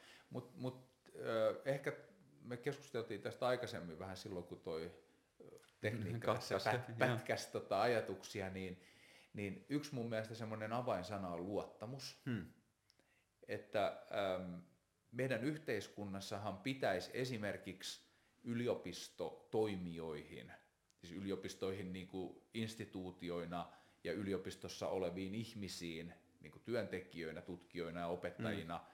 niin me, meillä pitäisi olla luottamus, että ne haluaa tehdä sen, mitä he ovat tekemässä mahdollisimman hyvällä mm. laadulla. Ja mä, mä uskon, että näinhän niin kuin valtaosa ihmisistä kuitenkin toimii. Mm. Et, et, tota, miksi ne toimis niin kuin toisin? Et jos sulla annetaan tehtäväksi tutkia ja annetaan niin kuin täys vapaus tutkia, niin miksi sä et tutkis, jos mm. sä kaiken lisäksi haluat tutkia? Mm, Mm, Oot mm, niin kuin mm. aktiivisesti hakeutunut sinne. Et, et meillä on niin kuin liikaa ehkä semmoinen niin kuin taloudellisesti, budjettitaloudellisesti ja muutenkin semmoinen niin kuin kontrollointitarve tässä. Mittarit, tämmöiset, niin kuin, jotka tota, sitten asettaa näitä tämmöisiä niin kuin ahdistavia reunoja ihmisten niin kuin sille vapaalle luovuudelle.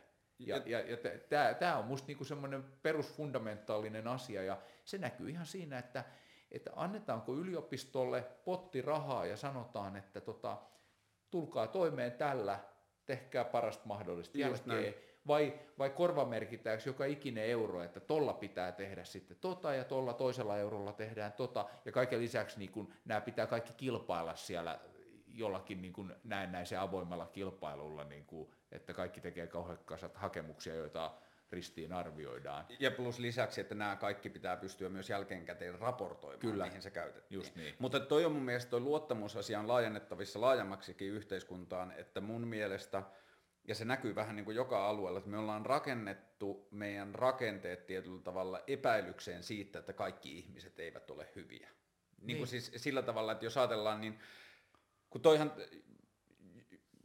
parhaita esimerkkejä, tai niin kuin, että sitä on pystytty vielä toistaiseksi aika vähän tutkimaan, mutta että jos esimerkiksi katsotaan, niin Kela sanoo, että niiden ö, tukien väärinkäytöt on pienempi ongelma kuin niiden alikäytöt. Hmm. Että yhteiskunnalle tulee enemmän kuluja ihmisistä, jotka ei ymmärrä, mitä kuluja heille kuuluu, tai, tulo, tai niin kuin apuja, tukia heille kuuluu, ja sitten tilanne ajautuu pahemmaksi Joo. kuin ne ihmiset, jotka laiminlyö. Joo. Mutta silti jos me katsotaan sen rakenteen toimintaa, niin se lähtee sitten epäilyksestä, että Just ihminen niin. käyttää. Joo. Niin se, että nämä on just ehkä niitä asioita, joissa mä koen, että me tietyllä tavalla sidotaan itseämme tolppaan liian, tai niin kuin silleen vaarallisella tai pelottavalla tavalla on se, että me jurnutetaan sitä epäluottamuksen kehikkoa. Joo, se on, se on täysin tarpeetonta. Mä, mä monesti ajattelen, että, että tämmöisenä luonnontieteilijänä, että, että monet asiat asettuu tällaiselle Gaussin käyrälle. Hmm. Ja silloin, jos sä haluat sitä niin kuin parasta häntää sieltä Gaussin käyrän niin kuin toisesta reunasta, niin sun pitää hyväksyä se ajatus, että kyllä siellä on sitä ikään kuin sitä hukkaa siellä, Joo. siellä, siellä tota, niin kuin toisessa ääripäässä. Mutta jos, jos sä niin kuin lähdet niin kuin kiinnittää liikaa huomiota siihen, ää, tota, siihen hukkaprosenttiin, niin silloin sä rupeat niin kuin valvomaan ja, ja kontrolloimaan, ja silloin sä vaih- siirrät sitä Gaussin käyrän sitä keskipopulaa niin kuin liikaa sinne huonompaan suuntaan, eli sä niin kuin oikeastaan vaan lisäät sitä niin kuin Sä vahvistat sitä häntää. ominaisuutta. Niin. Ja ihmisellähän on tapana toimia sillä tavalla usein, mitä järjestelmä häneltä olettaa. Kyllä. Et jos me perustetaan meidän järje- rakenteelliset järjestelmät, me huomataan kaussinkäyrässä, että täällä on tätä niin sanottu negatiivinen populaatio, että aloitetaan siitä, että turvataan se, että heidän negatiivinen vaikutuksensa olisi mahdollisimman pieni. Mm. Jolloin keskikohalta sisään tuleva olettaa, että hei, teidän järjestelmä olettaa mut kusettajaksi Just saman tien. Just Mitä niin. mahdollisuuksia mulla Niin. on kusettaa Niin. tässä sitten? Niin. Mutta se on niin kuin, että jos mä palkkaan sut tekemään jotain, mä sanon sulle, että koitapas nyt tutkia tätä asiaa, ja mä sanon sulle, että tota, mä en tuu millään tavalla kyselemään ja katselemaan, että mitä sä teet hmm. ja milloin sä teet. Mä annan sulle rahat, ja, ja, tota, ja sen jälkeen mä vaan niin kuin odottelen. Ni, niin tota, mullahan on se riski, että sä toteat, että nyt mä sain rahat, ja nyt mä rupean vaan niin kuin löhöilemään. Mutta mulla on se potentiaali, että tota, nyt kun sä saat rahat ja vapaudet, niin sä käytät sitä sun kapasiteettiin niin kuin maksimaalisella Just tavalla. näin. Ja, ja niin kuin, mulla on nämä molemmat siinä aina mahdollisuutena. Ja mä luotan kyllä ihmisiin niin paljon, että mä antaisin ne rahat niille huipuille, jotka on jo moneen kertaan myös osoittaneet niin kuin luotettavuutensa. Siis onhan tämä semmoinen meritokratia, että että ethän sä tässä niin kuin eteenpäin kauhean pitkälle pääse, jos, jos sä siinä matkalla olet hyvin epäluotettava. Niin. Et, et sillä tavalla, miksi sä et luottaisi vaikka yliopiston niin kuin meritoituneisiin tutkijoihin? Ja kyllä se on niin kuin mun kokemus Kaarlena tai Kaarle Hoona toistaiseksi, että ihmiset keskimäärin on luottamuksen arvoisia. Näin on. Keskimääräinen kohdattu ihminen on hyvä tyyppi, joka on kiinnostunut asioista. Ja se, että mikä vaikutus, sanotaan vaikka, että, niin kuin, että jos kärjistetään, että toisessa päässä kärjistystä on nykytilanne, jossa yliopisto on pakottautunut niin kuin varmistamaan yksittäisten tutkijoiden aktiivisuuden yhteiskunnassa sillä, että se todentaa olemassaolonsa do, niin kuin raporteilla tietyin ajoin, jolloin sen pelko ja onnistuminen työelämässä perustuu siihen, että se ensimmäinen kysymys on, että se mitä mä teen, syntyykö sitten raportti kolmen vuoden päästä. Mm. Ja se on niin kuin tietyllä tavalla se mittari, että yliopisto joutuu pelkäämään sitä, että sillä on työkalut perustella olemassaolonsa päättäjille jatkuvasti. Ja sitten toisessa päässä on se, että rakennetaan, tai niin kuin ajatellaan tämmöinen niin kuin utopistinen kela siitä, että yhteiskunta näkee, että heitä tiede on pelastanut ja vienyt meitä eteenpäin monta monta kertaa viimeisten useiden satojen vuosia, vuosien aikana, että me, teidän ainoa rooli nyt yhteiskunnassa on selvittää, oppia, ymmärtää ja innostaa, mm. jolloin yksittäiselle toimijalle pystyttäisiin Eli siis se, ehkä se, mitä mä haluaisin sanoa, että mikä on se vaikutus kulttuuriin, jos me kohdistetaan meidän niin kuin järje, että jos meidän järjestelmän perustoimijuus on nytten väärinkäytösten estäminen, niin mitä jos se olisi poikkeuksellisen hyvän toiminnan tukeminen? Kyllä. Mitä se tekisi sille kokonaiskulttuurille? Joo, mun täytyy sanoa kyllä nyt niin kuin ikään kuin yliopistoja edustavana tässä, että, että yliopistot ei ole kyllä niin kuin tässä yhteiskunnassa ollenkaan se niin kuin huonoin esimerkki Ei, tästä. ei. Että esimerkiksi yliopiston tota, tutkijoilla, niin, niin niillähän ei ole työaikaa. Hmm. Ja musta se on niin kuin äärimmäisen tärkeä asia, sitä ei niin kuin mitata millään tavalla. Niillä on ikään kuin nominaalinen vuosityöaika, millä ne saa sen palkkansa. Mm. Mut, ja, ja, ja jonkinnäköinen suunnitelma edellytetään. Mutta mitään ei niin kuin mitata, mitä tulee niin kuin työpäivän pituuteen Joo. tai, tai tämmöisiin. Että et, tämä on kyllä oikeasti aika poikkeuksellista niin kuin luottamuksen osoitusta siihen, siihen akateemiseen yhteisöön. Ja, ja mä pidän tätä tosi tärkeänä. Tämähän ei ole niin kuin mitenkään läpileikkaava ominaisuus esimerkiksi globaalisti. Ei niin kuin yliopistomaailmassa. Yliopistomaailmassa. Niin just aivan. Saati sitten monilta, monilla muilla sektoreilla. Niin, siis monilla muilla sektoreillahan se näkyy hienosti nyt, kun viime keväänä Sanna Marin otti pitkästä aikaa puheeksi tämän, että kannattaisiko meidän kyseenalaistaa meidän työnaikasäädäntöjä. Mm. Ja lainausmerkeissä setämiehet ilmoitti, että ei taida tyttö ymmärtää BKTstä mitään. Mm. Ja sitten meni muutama kuukausi eteenpäin ja Microsoft ilmoitti, että ne on Japanissa poistanut ihmisiltä perjantai-työajasta, mm. heidän työtehokkuus on noussut 40 prosenttia. Just niin. Ja että, että kuinka niin kuin fakkiintuneita me ollaan niihin mittareihin tai, tai niihin, siihen niin kuin todennettavaan semmoiseen niin kuin jur, vähän niin kuin teolliseen maailmaan siitä, että kunhan kone rullaa ja me voidaan kuulla se koneen humina, niin kaikki on hyvin. Ja ku, että niin kuin tietyllä tavalla tuntuu, että, että me ollaan menty niin silleen pelkäävään ja todennettavaan ja todennettavuutta vaativaan maailmaan, että me unohdetaan vähän niin kuin sitä, että ihminen ei täysin ole kone siinä toiminnassaan. Joo, joo meillä, meillähän tota, mä väittäisin, että parhaat tutkijat vähän välittää siitä työajasta niin kuin kumpaankaan suuntaan. Niin, just näin. Mm. Että tota, mieluumminkin olisi välillä pelkona se, että, että tota, ihminen ei niin kuin ota riittävästi aikaa palautuakseen, kun hän niin kuin on niin, kuin niin siellä Hmm. sy- syvällä siinä, mitä tekee. Ja, ja toki siihen tietysti liittyy se, että, että kun on, on niin kuin tavallaan alalla, jossa kilpailu on niin kuin sisäänrakennettu ominaisuus, et, et, tota, virkahierarkiat ja muut on niin kuin kapenevia pyramideja, jossa, Niin, aivan. Mm. jossa tota, sun pitää koko ajan kilpailla. Vaikka, vaikka tämä olisi niin kuin hyvinkin järjestetty, niin tämä silti perustuu siihen, että et, et sä kilpailet niitä vertaisias vastaan tai heidän kanssaan, ja, ja joku saa sen sitten jonkun paikan aina joskus. Niin, niin, tota, ö, niin ihmiset kyllä mieluummin niin polttaa itsensä loppuun tekemällä liikaa ja koko ajan, kuin, kuin että ne niin kuin jotenkin liian löysin hyväksi käyttäisi sitä järjestelmää. Toi on niin kuin, asia, jota mä oon alkanut viime vuosina kyseenalaistamaan tosi paljon, koska se on niin joka paikassa, että onko kilpailemaan laittaminen oikeasti paras tapa saada ihmisistä paras hyöty ulos. Mm. Ja se, että vääristääkö se tavoitteita.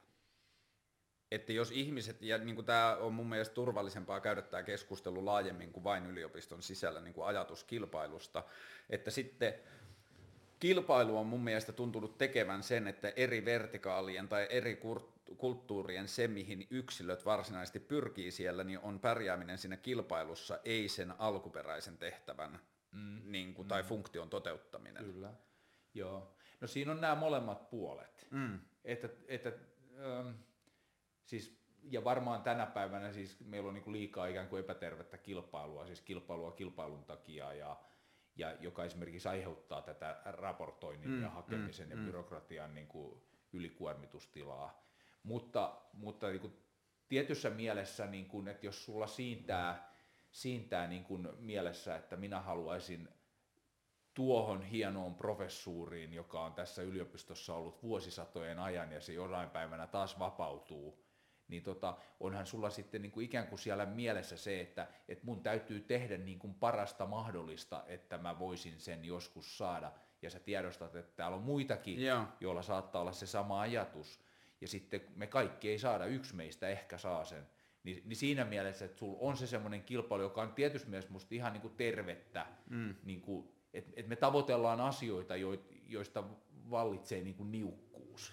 Joo, se mitä mä pelkään ehkä just tuossa esimerkissä on se, että kysymykseen kuuluu se, että mitkä on ne stepit tai ne mittarit, jolla siihen valittavaa ihmistä niin. valitaan ja mitataan, ei varsinaisesti se, että mikä sen position niin kuin semmoinen raakafunktio on yhteiskunnassa, mikä on vaikka filosofian tohtorin niin kuin ultimaattinen hyöty, mitä se voi tuottaa yhteisölle. Mm. Niin sitten jos mietitään sitä nousevaa filosofiaa ja sen iskee silmänsä siihen niin kuin professuuriin tai siihen tohtoraattiin niin kuin näin, niin se rupeaa katsomaan sitä, että millä ulkoisilla mittareilla sitä työpaikkaa täyttäessä mitataan niitä hakijoita. Mm, mm. Ja se voi harhauttaa pois siitä niin kuin varsinaisesta funktiosta. Joo, toi on totta. Toi on, ja, ja tota on hirveän vaikea jotenkin niin kuin eliminoida tuota mm. asetelmaa. Et mulle tulee mieleen semmoisia esimerkkejä, tota, kun itse on ollut tutkimusryhmässä esimiesasemassa ja sitten siellä saattaa olla joku nuori henkilö, sanotaan jatko-opiskelija, tohtorin väitöskirjaa tekevä, joka, joka äm, ottaa vastuuta yhteisistä asioista. Hmm. Ja, ja, ja tekee jotain semmoista, joka ei ole sitä suoraan sitä hänen niin kuin, väitöskirjaa edistävää työtä, vaan jotain niin kuin sen yhteisön muuta tärkeää hmm. asiaa. Ja mulla on tullut tällaisia niin kuin, niin kuin ikään kuin huolestuneita sitten niin kuin yhteydenottoja tämän tapaisilta ihmisiltä, mulla on ihan mielessäkin muutama tässä, jotka sanoo, että, tota, että mä menetän niin kuin, tiedätkö, niin kuin asemaa ja, ja kilpailukykyä näihin mun niin kuin kavereihin verrattuna, kun mun aikaa menee niin kuin tämmöiseen muuhun. Ja sitten mä oon yrittänyt sanoa, että tota, kuule, luuleeko että se jää meiltä huomaamatta, hmm. että sä, sä teet niin kuin tämmöistä yhteisölle tärkeää asiaa, mikä, mikä jonkun täytyy tehdä. Että niin kuin oikeasti sä tulet olemaan se parhaiten kilpailussa pärjäävä, kun sä teet niin kuin noin antaumuksella ja noin niin kuin yhteisöllisesti tätä hommaa. Mutta mut et, et, miksi me ollaan saatu se tunne sille henkilölle niin. aikaiseksi? Ehkä sen takia, kun tämä on liian niin kuin mekanistinen, että me mitataan vuosia ja papereiden määriä ja kuka nuorimpana ja kuka nopeiten ja kuka eniten ja, ja tämmöisiä, jotka on niin kuin täysin epärelevantteja mittareita, kun meidän pitäisi mitata sitä, että et, et kuka niin kuin laadukkaimmin ja, ja kuka innovatiivisimmin ja, ja oma-aloittaisimmin ja, ja niin edespäin. että meidän ne mittarit on niin kuin väärän, väärän tyyppisiä, ne on painottu niin kuin väärin asioihin. Joo, ja siis niin kuin isossa organisaatiossahan se on helppo ymmärtää, miten yksittäinen ihminen jossakin siellä puun oksistossa mm. pelkää sitä, Just että, niin. että, niin kuin, että Joo. Ja, ja toi on ehkä just niitä pelottavia asioita. Ja tämä on kiinnostavaa keskustella niin kuin kaikesta tästä yliopiston kehikossa, koska se on vähän niin kuin sellainen suljettu niin kuin maailmansa, jossa asioita Se voidaan on autonominen toimija tässä niin, se on vähän sellaisen lasikuplan Niin, alla semmoinen niin kuin, juttu, jossa voidaan tutkia asioita laajemmin, mutta että ehkä noin on just niitä asioita, jotka mua pelottaa laajemmin yhteiskunnassa, että kun me samaan aikaan huomataan, että meillä on ilmastonmuutokseen liittyviä junia, jotka ajaa vaan väärään suuntaan. Niissä on Niin. valtavasti painetta, niissä on vahvat höyrykoneet ja tietyllä tavalla vahva energia, jotka Niin. ajaa sen sinne. Et meillä on niin paljon asioita, joissa meillä on semivälttämättömyys onnistua kyseenalaistamaan niiden logiikkaa. Totta kai, Ja se mulla on vähän niin kuin, että miksi yliopisto kiinnostaa mua niin poikkeuksellisen paljon on se, että miten yliopisto onnistuu vuosien varrella tuottamaan sinne niin kuin ihan ensimmäistä päivää koulussa aloittavasta oppilaasta siihen jo tohtorin paikan omistavaan lähtien se, että, mm. että me saataisiin niin kuin vietyä sitä fokusta, että, että tietyllä tavalla tässä on tapahtunut nyt tällainen juttu, että me ollaan ajauduttu kilpailevampaan ja kilpailevampaan, mutta että meidän pitää alkaa löytää ne tavat, joilla me runnotaan sitä toiseen suuntaan, että se polte on siinä tieteellisessä ymmärtämisessä, Näin ei on. niissä mittareissa. Näin on. Ö, mä väitän, että osa meistä tiedostaa ton täysin kirkkaasti. Ehkä kaikki ei ajattele sitä niin. Ö, yliopiston niin kuin johtajana, tai sanoisin niin kuin edus, ed- edustan niin kuin ikään kuin sitä näkökulmaa tässä, niin mä sanoisin, että meidän tehtävä olisi niin kuin pitää huoli siitä, että tämä asenne niin kuin valuu sinne hmm. alas. Siis tavallaan, että tämä lasikupu, joka on, niin, niin siellä se ekosysteemi on niin kuin terve. Ja, ja, ja pitää huoli siitä, että se, se ikään kuin se raadollinen peli tämän, tämän niin kuin, niin kuin arkimaailman kanssa, budjetit ja rahoitukset ja raportoinnit ja muut, niin että tämä maailma niin kuin mahdollisimman vähän näkyisi sinne, sinne niin kuin sisälle. Ja, ja siellä olisi niin kuin mahdollisimman aito semmoinen niin kuin tiedeyhteisö, joka kilpailisi just tämmöisillä niin kuin aidoilla asioilla, mm. tai sanotaan nyt edes kilpaile, mutta, mutta haluaa tehdä parastaan Niin, joo, kun se- se on just ehkä näillä mulle- aidoilla asioilla. Joo, kun se on ehkä mulle just se terveen niin kuin sellaisen innostuksen merkki, että silloin ihminen alkaa lainausmerkeissä kilpailemaan, tai se polte menee siihen, mitä kaikkea mä voin ymmärtää, ei se, mitä mä voin ymmärtää suhteessa muihin, Just tai niin. todentaa Just ymmärtävän. niin, just niin. Mutta et, et, ähm, mä en, mä en niinku tavallaan itse ö, pelkäis kovin paljon kokemukseen perustuen sitä, että, että me ei niinku arvostettaisi niitä ihmisiä, jotka, jotka niinku toimii tämmöisellä aidolla, puhtaalla ö, niinku innostukseen perustuvalla tavalla, että, että me jotenkin niinku, ö, ei nähtäisi heidän niinku merkitystään tai jotenkin ei annettaisi heille sitä arvostusta. Et, et mä sanoisin, että päinvastoin ne niinku nousee kirkkaina esiin siitä massasta. Mm. Semmoiset, joilla on, semmoiset, jotka niinku kysyy kysymyksiä, Joo. jotka, jotka ajattelee niinku, tota, itsenäisesti ja käyttää aikaa siihen, että, että ne niin kuin miettii merkityksiä ja oikeita kysymyksiä. Niitä arvostetaan ihan mielettömästi, mutta se ongelma on ehkä se, että, että me ei olla saatu sitä viestiä niin kuin heidän tai tämän yhteisön tietoisuuteen. Ja tämä ei nyt koske pelkkää yliopistoa, vaan Joo, tämä joo. koskee mun mielestä kaikkea Joo, yhteisöä. Että, että kyllähän me, jos, jos me mietitään vaikka meidän siviilielämässä kavereita, niin ei meidän kauaa tarvitse niin kuin olla vuorovaikutuksessa ihmisten kanssa, kun me pystytään poimimaan sieltä ne, jotka, jotka on niin kuin keskimääräistä jotenkin aktiivisempia tai innostuneempia Mm, tai mm, mm, oma-aloitteisempia tai muita. Et ei siinä tarvitse mitään monimutkaisia mittareita ja muita. Me, fiksu esimies esimerkiksi niin kuin näkee heti alaisistaan, että et keissä on niin kuin niitä suurimpia potentiaaleja.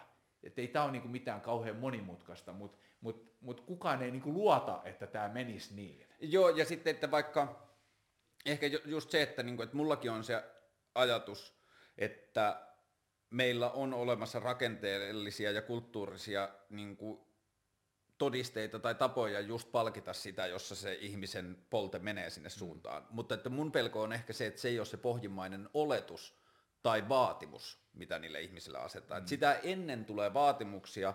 Jos me yhdistet, niin kuin, mä ajattelen, että meillä ihmisillä on niin kuin jossain määrin vallitsevana omena, ominaisuutena vähän semmoinen niin kuin, tietyllä tavalla turvallisuuden pelko. niin kuin, että, mm. semmoisen, niin kuin, että, että mä haluan, että tämä on ennakoitavaa ja tässä mm. on jonkinlainen toistuva mm. kaava. Mm. Niin silloin että se vaatii niin kuin tietyllä tavalla poikkeusyksilön lähteä siitä ulospäin, mm. Kuin jossain niin kuin vaihtoehtoisessa todellisuudessa se lähtökohta olisi se, että me halutaan teiltä kaikilta tätä. Ja nyt jos me otetaan yksittäinen ihminen, joka lähtee kulkemaan sinne yliopistossa, niin se ei ole se ensimmäinen, mitä se kokee häneen asettuvaksi mittariksi, että kuinka paljon mä pystyn olla niin kuin kiinnostunut kysyjä tai uskalla mennä sinne, minne mm. ei ole menty tai jotain muuta, vaan se ensimmäinen on, että miten sä pystyt todistamaan hyödyllisyytesi mm. yhteisölle. Mm. Ja mm. silloin siitä tulee, että ne mittarit, että se vaatii niin kuin just tämä kaussinkäyrä asia. Että me lähdetään siitä, että siellä ei olisi niitä, jotka väärinkäyttää systeemiä, me lähdetään sen vaatimuksen niin, täyttämisestä. Niin. Ja sitten se Gaussin toinen pää vaatii niiltä ihmisiltä yksilöllistä niin kuin erilaisuutta tai toimijuutta, mm. että ne lähtee sotimaan sitä vastaan. Ja sitten me osataan palkita siitä, mutta mm. että se ei ole se, mitä me ensimmäisenä niin. pyydetään niiltä. Niin. niin. Joo, varmasti paljolti noin.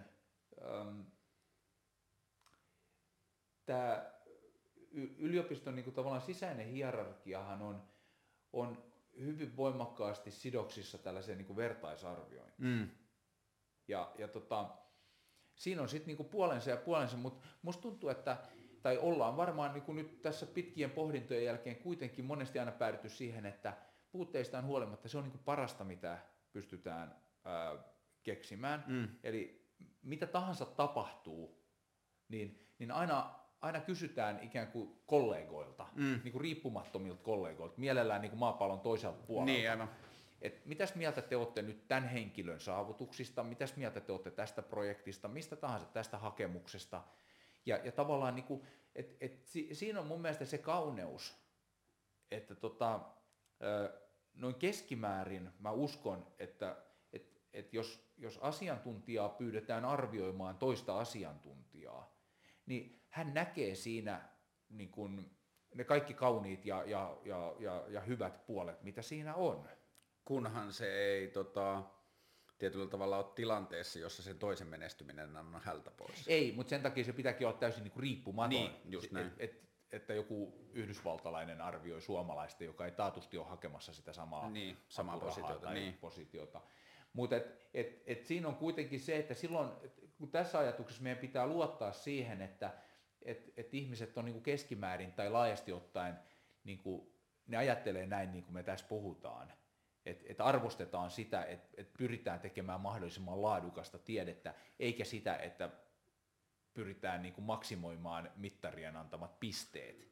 Et, et jos mun pyydetään arvioimaan joku kollega jostain Ranskasta, niin, niin kuin ihan taatusti mä ainakin yritän nähdä, että kuinka hyvä hän on niin kuin siinä hommassaan, niin kuin sen mittareiden ulkopuolella. Voi olla, että mulla ei ole oikein muita työkaluja kuin ne mittarit. Niin, Mutta jos mulla on mitään niin kuin mahdollisuutta vaikka haastatella, että hän on niin kuin asemassa, että on niin kuin kolme tyyppiä tulee haastatteluun, niin, niin silloinhan mä saan jo jonkinnäköisen niin kuin lisämahdollisuuden, että niin kuin kysyä, mitä hän ajattelee, mihin hän, mitä hän suunnittelee tulevaisuudessa, mitkä hänen visioitaan ja tämän tyyppisiä, niin kuin, joista vähän sitä persoonaa ja sitä lähestymistapaa pääsee niin kuin kartottamaan. Niin ja silloin tuommoisessa niin muu tilanne, jossa ei mennä pelkästään paperinen kautta, niin myös sille yksilölle tuntuu, tull, niin kuin tulee mahdollisuus näyttää tai ihan vaan vahingossa osoittaa itsestään niitä ulottuvuuksia, Kyllä. jossa siinä on niin kuin se polte johonkin. Mutta ehkä just toi filosofia on ollut itselle se semmoinen niin kiinnostava asia siinä, että että vau, että jo 2000 vuotta sitten, yli 2000 vuotta sitten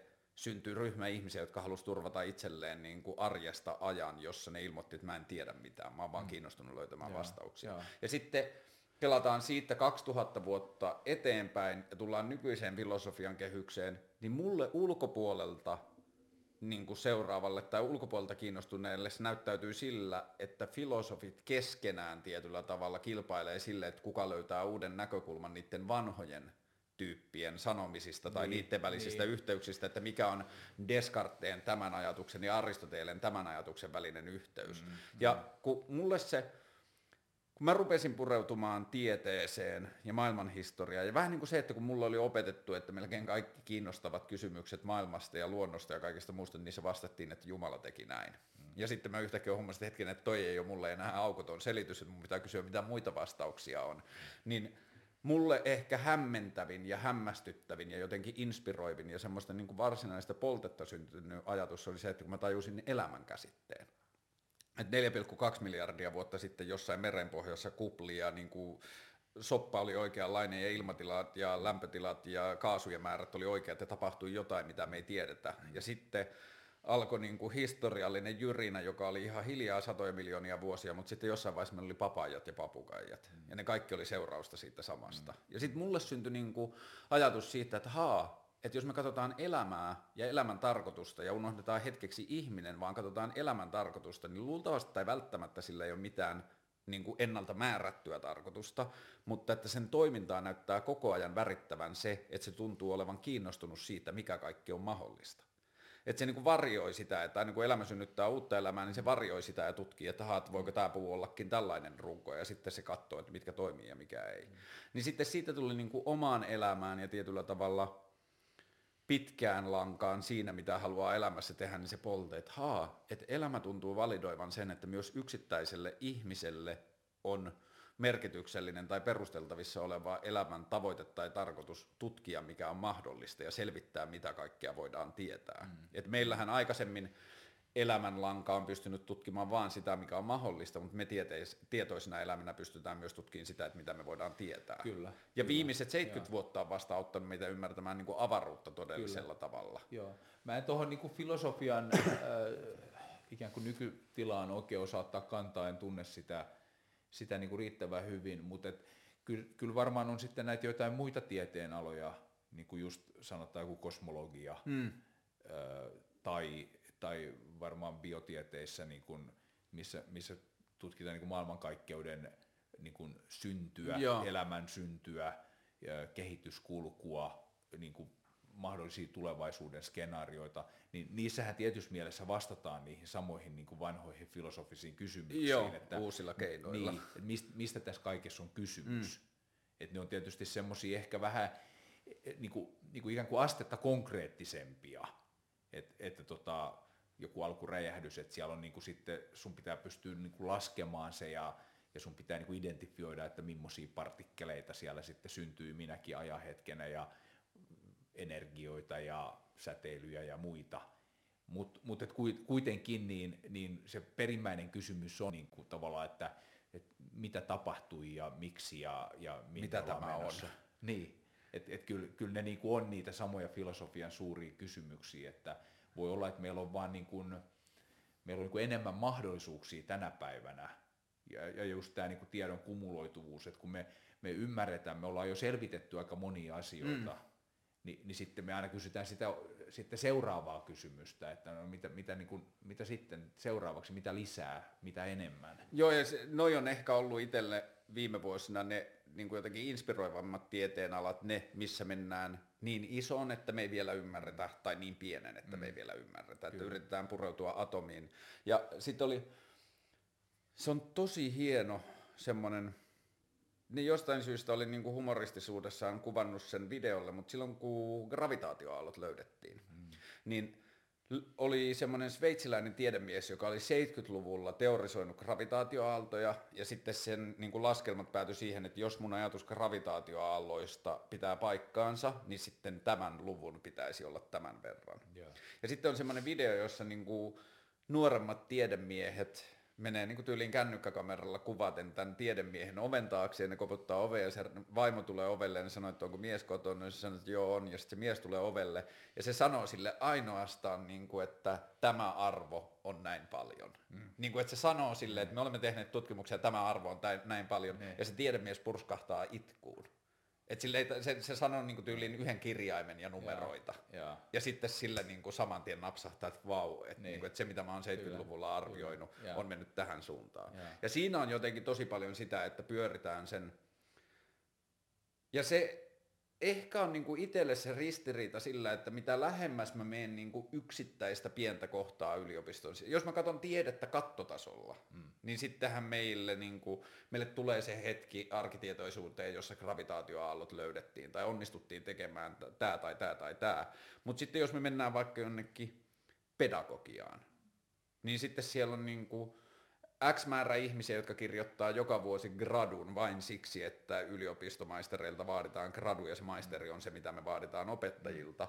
Ja tietyllä tavalla, että me ollaan prosessoitu se tapa, miten me voidaan sanoa itsellemme, että me ollaan kaikki opettajat ajettu saman myllyn läpi, jossa on tietyt vaatimukset. Mm. Ja sitten jos me ajatellaan sitä niin kuin luokassa kakkosluokkalaisten kanssa olevaa opettajahenkilöä, niin sen niin kuin tiedon määrällä on paljon vähemmän merkitystä kuin se, että minkälainen kontakti niin. sen, sillä on niiden lasten kanssa.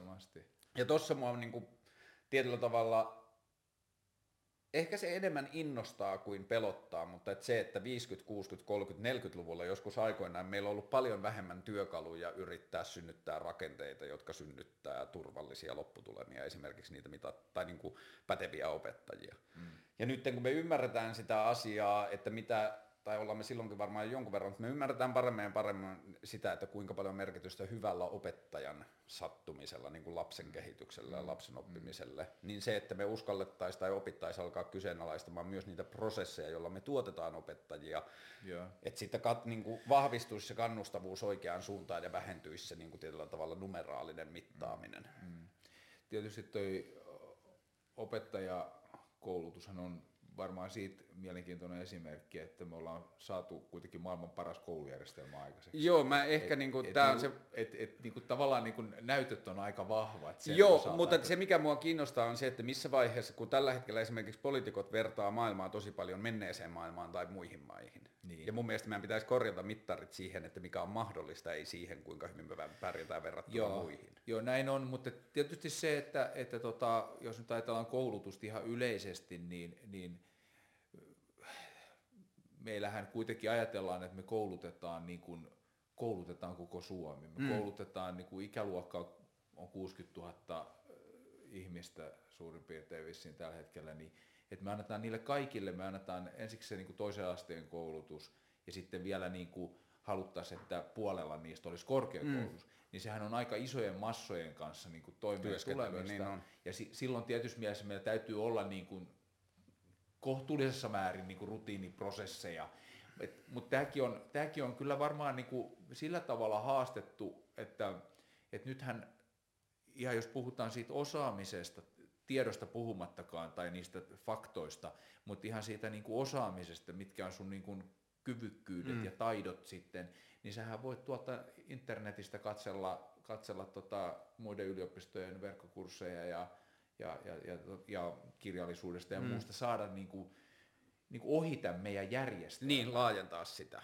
Tai, tai saada niin kuin se sama, että jos niin, ajatellaan, niin, niin, että, niin, aivan. Että, että joku ei tule ollenkaan sinne yliopistolle, niin hänellä on kyllä teknisesti mahdollisuuksia niin kuin kouluttautua itsenäisesti. Niin kuin, ja, ja sitten kysytään, että no mihin sitä yliopistoa tarvitaan, niin ehkä sitä nyt kuitenkin tämmöisessä yhteiskunnassa tarvitaan siihen, että sulla on sitten joku paikka, jossa sitten niin kuin verifioidaan – dokumentoidaan. Et, et sitten niin kuin, voi olla, että tulevaisuuden skenaario on se, että et, et yliopisto on se paikka, missä lyödään leima paperiin ja sanotaan, että et sulla on nämä minimikriteerit täyttävä osaaminen ja olet pätevä toimimaan koulussa opettajana tai sairaalassa lääkärinä tai muuta. Ja, ja sitten se osaaminen on voitu hankkia niin kuin sieltä täältä erilaisin keinoin, ja, ja sä käyt vaan siellä sen tahon luona, eli yliopiston luona, osoittamassa sen. Olisitko se valmis viemään yliopistoa tuohon suuntaan? Ilman muuta niin kuin osittain. Ei, ei holtittomasti eikä niin kuin, tavallaan niin kuin ilman rajoja. Mutta mut, jos me pystyttäisiin tuottamaan muuta. tapa testata ihminen jossakin tietyssä osa-alueessa niin, että me pystyttäisiin tuottamaan se, että me pystytään laittamaan se ihminen kokeeseen, jonka lopputuloksena me voidaan arvioida, että sillä on riittävä kyky siihen, mitä me siitä niin kuin opiskelijalta vaaditaan. Just niin. niin voitaisiko me mennä maailmaan, jossa ihminen voi itse hankkia sen osaamisen ja tulla validoimaan kyllä, sen sinne organisaatioon. Kyllä, musta niin kuin ehdottomasti, ja varsinkin jos nyt mietitään sitä, että et, et, et meillä on niin kuin nuorten ikäluokka, ö, ö, joka, joka valmistuu esimerkiksi nyt ylioppilaaksi, niin siitä pääsee vain tietty murtoosa, mm, mm, mm, mm, mm. parikymmentä prosenttia pääsee niin kuin heti seuraavana syksynä korkeakoulutukseen ja, ja hyvin suuri osa jää rannalle, niin meidän on niin kuin pakko miettiä tämä homma uudestaan. Ja, ja miksei me annettaisi niin kuin näille ihmisille mahdollisuuksia, että ne vaikka jonkun, jonkun ulkomaalaisen tai vaikka meidän oman avoimen yliopiston kautta, niin ne voi tulla sisään, että niillä ei ole välttämättä sitten tätä meidän ministeriön myöntämää tutkinnon niin kuin opiskeluoikeutta, mm.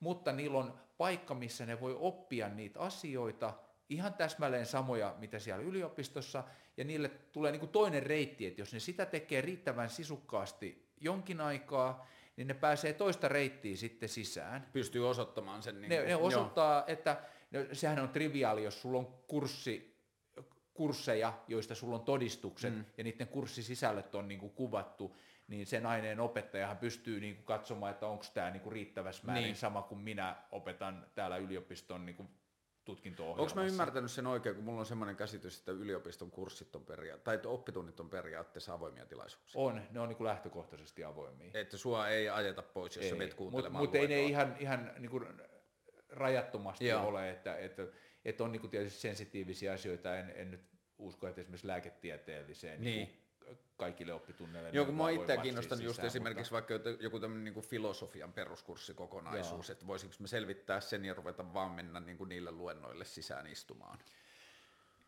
En usko, että siinä mitään tapahtuisi, siis mitään negatiivista, mm. että siitä vaan. Koska sitten toi, toi on niinku ehkä, kun sä mainitsit aikaisemmin tuosta, että niinku isoista määristä ja sen niinku tietyllä tavalla jonkinlaista dokument tai, niinku valida, tai niinku varmistamisesta, että jotain asioita niin. tapahtuu, niin, niin tämä on ehkä se, minkä mä, mä oon niinku innostunut internetistä silleen 13-14-vuotiaana ja jotenkin musta tuntuu, että mä oon kasvanut sen läpi saman ajan aikaan aktiivikäyttäjänä ja aktiivikehittäjänä. Ja sillä on ollut niin iso merkitys mulle, että mä oon niin jopa tatuoinut sen itseeni. Ja se liittyy siihen, että mitä se on merkannut mulle tähän asti, mutta vielä enemmän ehkä se, että mitä potentiaalia mä näen sille tulevaisuudessa.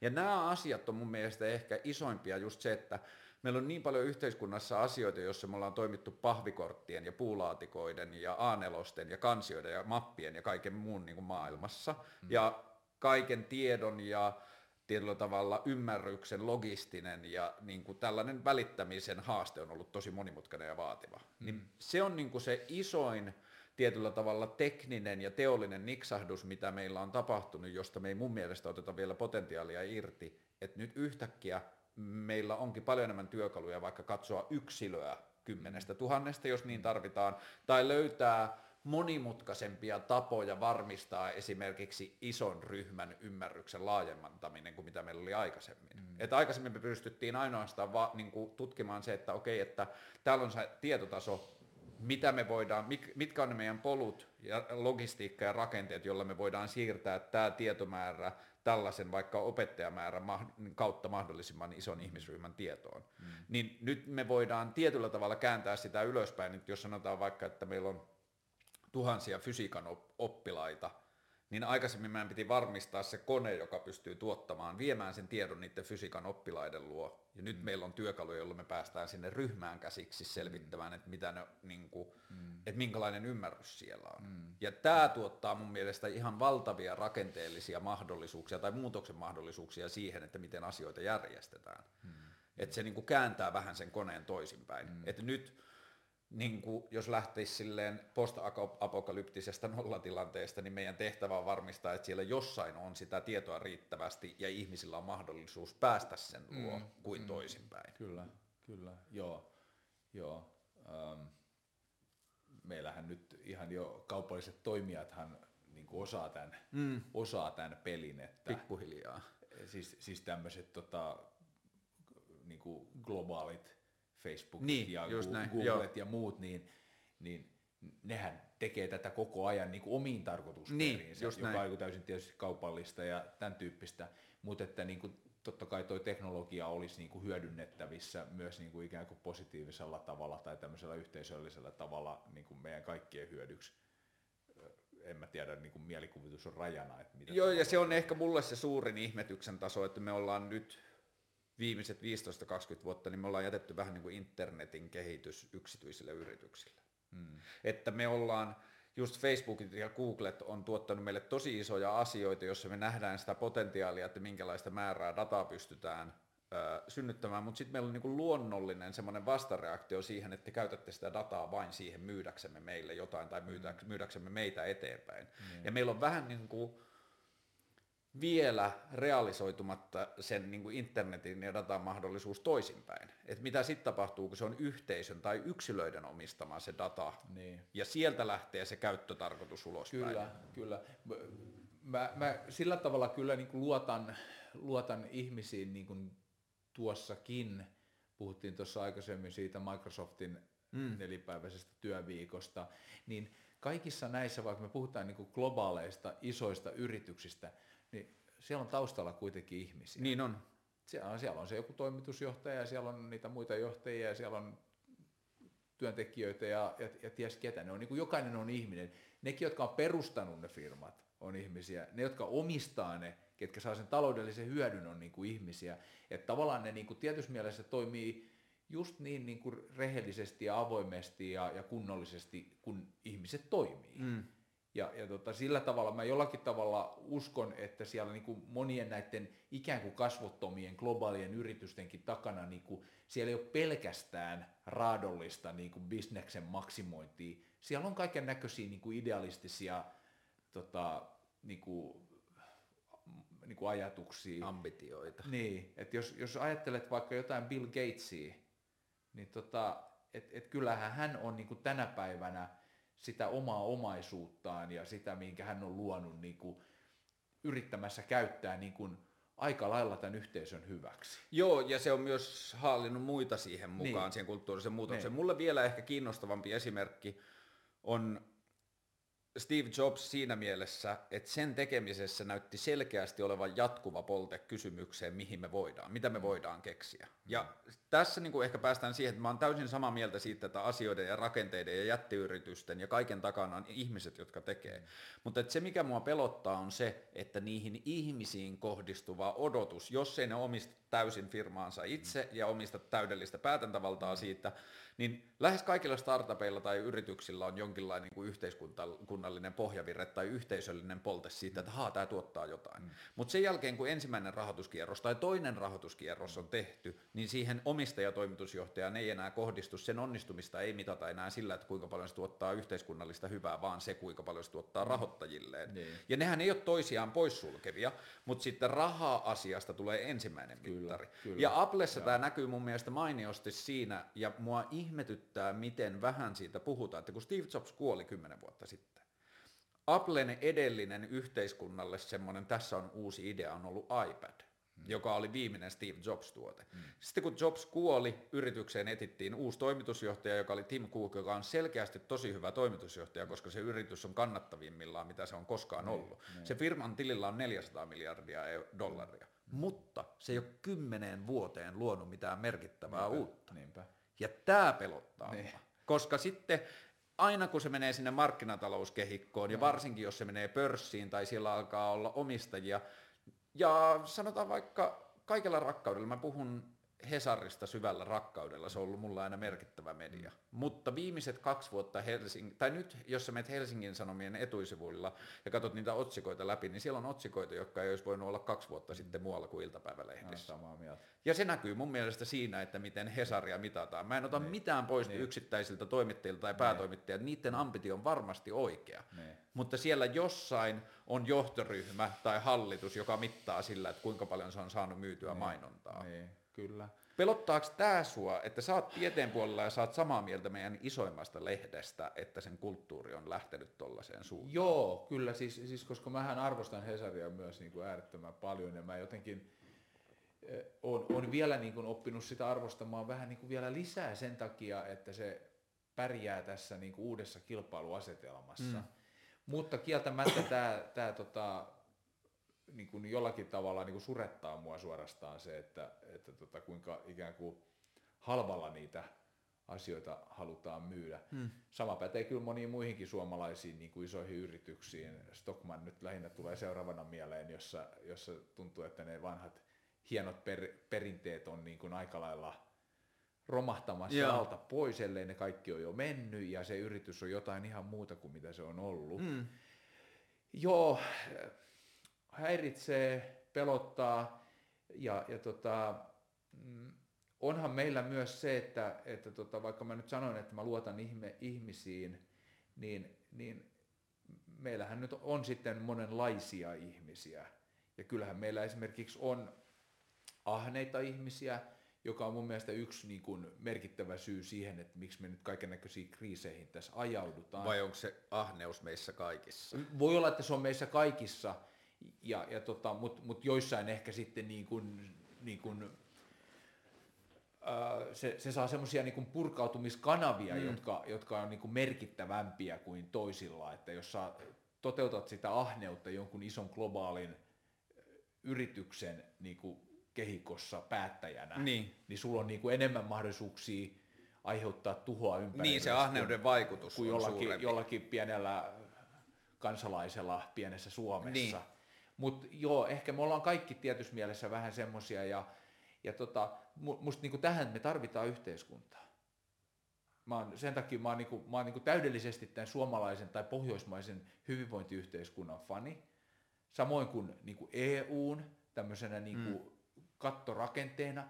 Mä en näe niinku mitään muita voimia tässä maailmassa, jotka yrittää jotenkin kahlita tätä ahneutta tai mietitään jotain niinku kriisejä, mitä kohti ollaan menossa, niin kuin on ne sitten tota ilmastonmuutosta, josta koko ajan puhutaan aika paljon, tai sitten tämmöisiä tota, erilaisia vaikka konflikteja ja muita, mm. niin en mä näe mitään muuta kuin tämmöiset niin kuin, niin kuin järjestäytyneet yhteisöt, joista musta kyllä niin kuin suunnilleen suomalainen yhteiskunta ja, ja EU on niin kuin parhaita esimerkkejä siitä, missä on niin kuin sitä vastavoimaa edes niin kuin noin jollakin tavalla yritetty valjastaa käyttöön. Joo, siis ehkä, ö, jos ajatellaan sitä ahneusasiaa, niin se, mikä näyttäytyy ahneutena, on helppo usein nähdä niin kuin sen yksilön toiminnan tasolla just sen niin kuin oman riittävyyden turvaamisena.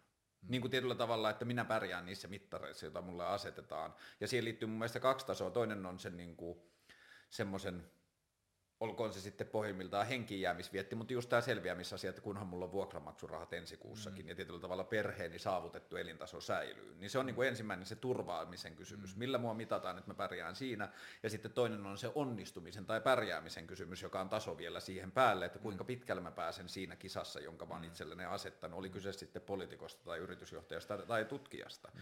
Ja Mä oon samaa mieltä siitä, että meidän länsimaisessa ja pohjoismaisessa hyvinvointimallissa on valtavasti hyviä pohja-ajatuksia, mutta että se mikä mua ehkä pelottaa siinä on, että jos me katsotaan vaikka demokratiassa yksittäistä toimijaa, niin sillä on se sama riski, että se ahneus nousee siellä. Yksittäisen mm. poliitikon tehtävä on pärjätä sen oman poliittisen rakenteensa sisällä. Näin on, näin on. Ja, ja, ja silloin siitä seuraa se, että me edistetään ja me kannatetaan ja me otetaan esiin asioita, jotka on suosittuja, jotka tuottaa menestystä, kuin niitä, jotka on ehkä niin kuin se ultimaattinen tai se optimi siinä tilanteessa. Mä onkin niin kuin tässä näkökulmassa, mä oon välillä täysin hämmentynyt siitä, että miten, miten esimerkiksi kuitenkin kohtuullisen kunnianhimoisia vaikka ilmastotavoitteita esimerkiksi EU asettaa. Mm. Koska ihan yhtä hyvin just tässä niin kuin tavallaan siinä, että kaikki haluaa pärjätä siinä omassa kisassaan, niin yhtä hyvinhän ne poliitikot, jotka sinne EU-hun on valittu, niin saattaisi edustaa keskimäärin semmoista asennetta, että mitäs me nyt vähät välitetään ilmastonmuutoksesta, Niin. että, tota, että tota, lisää BKT ja, ja tota, niin kuin materiaalista hyvinvointia massoille. Joo, kyllä mä ehkä näen mutta toi- niin kuin täällä on niin kuin musta jollakin käsittämättömällä tavalla tämmöiset niin kuin positiiviset voimat niin kuin kohtuullisen hyvin saanut kannatusta tämän demokraattisen valintaprosessin niin kuin seurauksena, joka, joka tietysti on nyt haastettu hieman niin kuin näiden, näiden tiettyjen niin kuin poliittisten vaihtoehtoliikkeiden Niin, just näin, kautta. mm. Mutta, mutta ei se ole näkynyt vielä niin voimakkaasti, että siellä, niin kuin, siellä ihan ylimmällä ja, ja, ja suurimmalla päätöksentekotasolla olisi niin kuin massiivisesti niin kuin suunnanmuutoksia lähdetty miettimään. Joo, ehkä mua kiinnostaa just Suomenkin tapauksessa se, että me ollaan asetettu tavoite tietyistä niin kuin aste niin kuin jäädyttämisistä tai ei anneta nousta niin kuin puolitoista astetta ja niin edelleen, ja sitten joku aikafreimi, mm. niin mä en näe esim, niin kuin, että mä näen, että se on tietyllä tavalla se, mitä on sovittu, se, mitä on otettu tavoitteeksi, niin se täyttää jonkinlaisen yhteiskunnassa olevan vaatimuksen siitä, että meidän täytyy tehdä tälle ilmastonmuutosasialle jotain. Mm. Mutta sitten kun me mietitään niitä työkaluja sinne, niin mä en näe esimerkiksi suomalaisessa poliittisessa keskustelussa kovin korkealla tasolla sitä, että jotta me päästään sinne, niin meillä tulee olemaan vuosia, jolloin meidän BKT laskee. Mm. Et siellä on pohjalla se vaatimus siitä, että sen poliitikon pitää kauden päätteeksi pystyä sanomaan, että katso mitä tapahtui mm. työpaikoille, katso mitä tapahtui niin, BKTlle. Niin, niin. Ja lyhyellä mittarilla ne on sille poliitikolle tärkeämmät kuin siihen ilmastotavoitteeseen pääseminen. Ja sitten mm. mä vähän pelkään, että esimerkiksi niistä kauniista ilmastotavoitteista tai hyvistä ilmastotavoitteista tulee enemmän identiteettipoliittinen kysymys. Mä olin se tyyppi, joka ehdotti, että pä- leikataan päästöistä, mm. kuin se, että ollaanko me oikeasti yhteisönä Näin sitouduttu on. siihen, että me mennään sinne. Näin on, joo. Ne, ne käyräthän on kyllä kieltämättä pelottavia, että kun ne käyräthän nousee tuonne niin kuin koilliseen, hmm. vaikkapa nyt esimerkiksi energiankulutuksen Just näin, kasvu tai, tai päästöt. Ja sitten tota, kun mietitään sitä skenaariota, että mitä tässä pitäisi tehdä, niin senhän pitäisi kääntyä tänne ö, niin kuin alaviistoon. Luoteeseen. Luoteeseen. Niin. Ja, ja tota, sitten sulle pitäisi tulla tällainen niin kuin funktio, jossa on tällainen terävä kulma. Eli, eli tämän, tässä hetkessä tapahtui jotain niin kuin aivan mullistavaa. Ja, ja tota, mikä niin kuin pehmeä prosessihan ei aiheuta tollasta ja, ja tämän, tämän mullistuksena pitäisi, kaikki ne skenaariot, mitä tehdään, niin se mullistushan pitäisi tapahtua tänään. Kun tämä on se, mikä mua kiinnostaa. Että mä oon samaa mieltä, tai niin kuin, että tämä on mun mielestä helppo ihmisten ymmärtää, että jossain kohtaa pitää tapahtua niin. joku mullistus. Niin.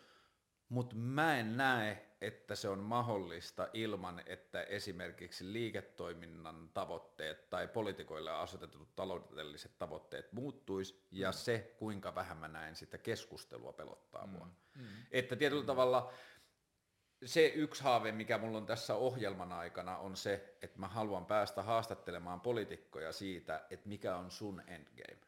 Että miten yksittäinen poliitikko ajattelee, että sillä mitä he tekevät nyt, niin se niksahdus tapahtuu. Mm. Ja se, mikä mulle on itselle niin kuin alkanut muuttua merkitykselliseksi, on se, että kun meillä on koko ajan kasvava kysyntä tiettyjä parempia ratkaisuja vastaan. Niin mm. Ihmisissä on, mä kuulun ihmisiin, joka syö lihaa, mutta haluaisi olla lihan syömätön ihminen, koska mä tiedän, että se on oikein. Mm. Ja mä ajattelen, että mun tehtävä yksilönä on enemmän vaikuttaa siihen kulttuuriin ja rakenteisiin, että me mennään vähemmän lihaa syövään. Mm. Et silloin niin kuin potentiaalisesti isompi vaikutus asioihin kuin sillä, että syönkö mä kerran viikossa sen jonkun pihvin vai en että mun pitää osallistua siihen keskusteluun, jossa mä vastustan omaa lihansyöntiäni. Mm.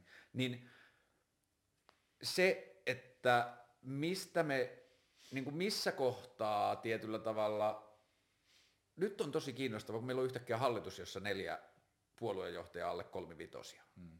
Ja meillä on ollut niin kuin vuosikymmeniä mun mielestä semmoinen vähän niin kuin nuorisossa oleva energia siitä, että kunhan me päästään valtaan, niin me laitetaan setien virheet ojennukseen. Mm. Mm. Niin Mä pelkään sitä, että meidän poliittinen järjestelmä, ja tämä pätee yliopistomaailmaan ja bisnesmaailmaan ja kaikkiin muihin sisäisiin kulttuureihin, meille on tullut niin tärkeäksi menestyä siinä annetussa kehikossa mm. kuin kyseenalaistaa mm. sitä. Mm. Koska me saadaan vastaus tuohon kysymykseen, että milloin se niksahdus tulee, niin musta tuntuu, että se ensimmäinen vastaus on se, että milloin se ihminen tulee, joka sanoo politiikassa, että A, tässä systeemissä ei ole hirveästi järkeä, tai B, mun tehtävä ei ole päästä toiselle kaudelle, vaan saada asioita niin. aikaan nyt. Niin.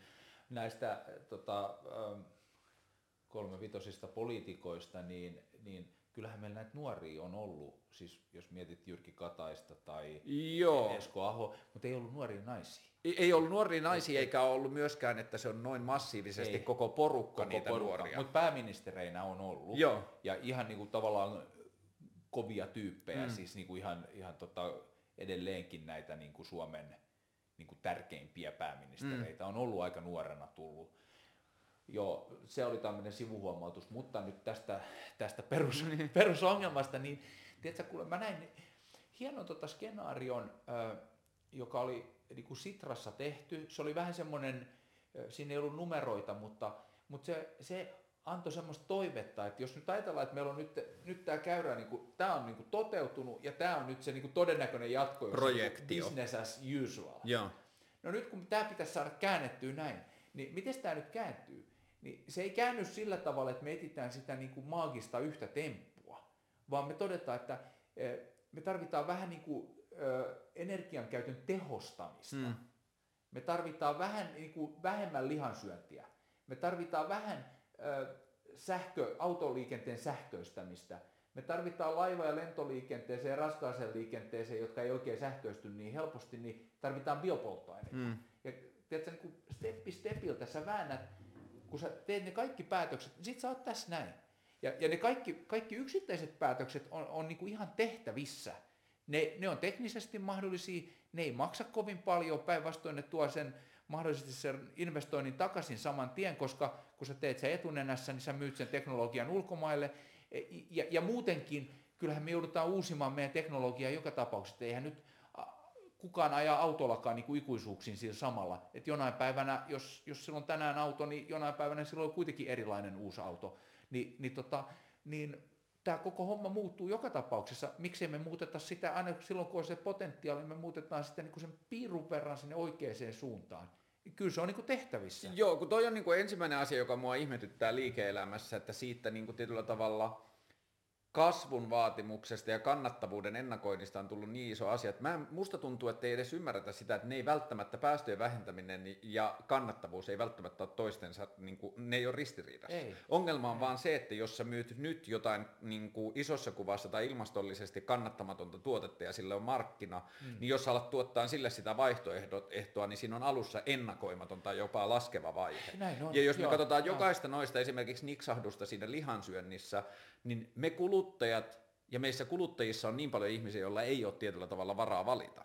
Hmm. Ensinnäkin se on opittu asia. Mä olen syönyt joka niin kuin lapsesta asti jauhelihakeittoa kerran viikossa, sanotaan niin, näin. Et se on niin kuin ensin ihmisille niin, yksi kynnys, niin. mutta sitten kun sitten vaihtoehto saattaa olla vielä kalliimpi. Niin. Me ollaan syöty niin paljon sitä jauhelihaa, niin. ja siinä kohtaa mun mielestä päästään ikävällä tavalla siihen, että esimerkiksi kauppiaiden tai isojen vähittäis, vähittäiskauppajättien pitäisi uskaltaa luopua jostakin ajasta kannattavuutta sillä, että hei, että me nostetaan lihojen hintoja, lihan hintaa, että me saadaan kulutusta vähennettyä, jotta me saadaan lisää painetta sinne vastuullisemman proteiinin valmistukseen, jotta me saadaan sen hintaa alas. Ja se mua pelottaa, että mikään noista niksahduksista, ne kaikki erikseen saattaa tarvita niin kuin tietynlaisen kulttuurin hengen muutoksen, johon Kyllä. meillä on tällä hetkellä tosi vähän tilaa tai painetta. Voi olla, ja, mutta, mutta siis niin kuin poliittinen päätöksenteko on niin kuin se yksi mahdollisuus. Mm. Siinä on ne tietyt niin kuin ongelmat, niin kuin puhuttiin. Mutta, mutta joka tapauksessa, että jos tehdään joku päätös ja, ja se on lailla, joku asia kielletään, mm. niin se vaan niin kuin yksinkertaisesti sit on kielletty. Joo, ja se mikä mua pelottaa on se, että, niin kuin, että poliitikoilla on tällä hetkellä tosi pelottavaa ajaa mitään sellaisia päätöksiä, jotka muuttuu ihmisten arkeen, koska se muuttuu niin. heti kannatuksen laskuun. Mutta sitten sit on tietysti toinen niin kuin äärinäkökulma on se, että ajatellaan, että markkinat hoitaa mm. kaiken. Mm. Ja nyt tietysti siis musta näissä markkina-asioissa on se ongelma ollut ainakin tähän asti, että, että meillä on nämä niin kutsutut ulkoisvaikutukset. Mm. Että et, tota, kun sä, sä tuotat jonkun härpäkkeen ja, ja myyt sen äh, asiakkaalle, niin äh, siinä tuotantoprosessissa tuotat niin kuin ison kanssa jotain saastetta jonnekin ilmakehään mm, tai mm, vesistöön mm, tai mm. ties mitä, tämmöisiä niin kuin negatiivisia sivuvaikutuksia. Mutta se asiakas, kun se ostaa sen tuotteen, niin hän ei maksa, maksa sitä mm, osuuttaan mm, tästä, mm, tästä saastumisen aiheuttamasta niin kuin haitasta mm. muille ihmisille tai koko, koko planeetalle, jolloin, jolloin sen tuotteen hinta on niin kuin liian alhainen. Et jos sen tuotteen hinta olisi niin kuin kohdallaan, että se ottaisi ne, ne saastumiset huomioon, niin sehän, sehän kääntäisi tätä niin kuin heti. Sehän vaikuttaisi meidän ilmasto... Et, et se, se ei estäisi täysin sitä niin kuin, niin kuin kaikkia, että et silti jotkut ostaisi niin kuin todellakin typeriä asioita, mutta mut se olisi niin kuin massiivinen käännös niin kuin, niin kuin järkevämpään suuntaan. Joo, ja sitten toi on just se, että niin kuin, jos me tuodaan toi asia todelliseen niin kuin vakavaan aikuisten keskusteluun siitä, että esimerkiksi kaikkiin tuotteihin lisättäisiin niiden se todellinen hinta, hmm. niin Poliitikoille se olisi hankala siksi, koska se joutuisi sanomaan 30 prosentille suomalaista keskiluokkaa, että teidän lihahinta tuplaantuu. Niin. Se olisi tosi pelottavaa niille. Aivan. Ja samaan aikaan yrityksille se olisi sairaan pelottavaa siitä, että tosi iso osa meidän tällä hetkellä niin kuin merkittävän osan liiketoiminnasta tuottavista tuotteista, niin niiden hinta tuplaantuu tai puolitoista kertaantuu niiden myynti. Mm. Ja ainoa niin kuin vaihtoehto, mitä mä alan näkemään sille on se, että joo, mä uskon, että politiikka on se, jossa ne muutokset pitää tehdä, mutta ennen sitä pitää tehdä muutokset politiikkaan, jotta se politiikka pystyy niitä muutoksia tekemään. Se voi olla näin, ja varsinkin kun ajatellaan, että, että nämä päätökset ei ole sitten niin kuin maan rajojen sisällä Niin. olevia, tai se ei ole niin kuin riittävä taso. Plus, että sä et voi niin kuin tavallaan tätä yhteiskuntarakennetta, sä et voi niin kuin liian rajusti muuttaa suhteessa muiden verrokkimaiden yhteiskuntarakenteeseen. Tämä yksinkertaisesti tämä ei vaan toimi. Se on vähän tämä esimerkki siitä nelipäiväisestä työviikosta, että et, et yksittäinen ihminen ei voi tehdä sitä ratkaisua, kun hän on sidoksissa siihen yhteiskuntaan, Niin. jossa hän, hän elää ja toimii.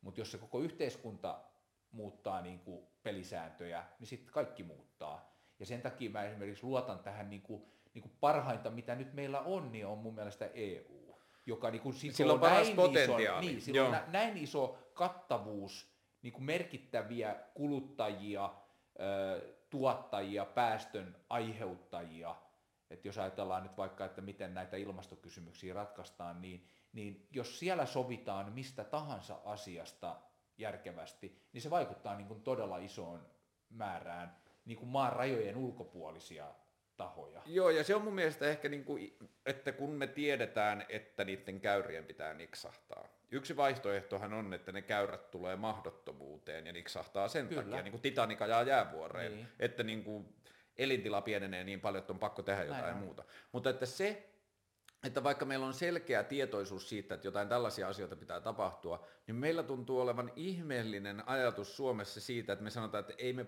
voida tehdä, kun muut ei tee, tai jotain, että meillä on niin vähän merkitystä, koska samaan aikaan me tiedetään, että me tullaan tarvitsemaan sikana vaihtoehtoja tulevina vuosina. Niin minkä takia Suomen kaltainen hyvillä lähtökohdilla ja hyvällä perusrakenteella varustettu maa ei koe itseään niihin maihin, joiden tehtävä on keksiä ja kunnolla näyttää ne uudet toimintamallit?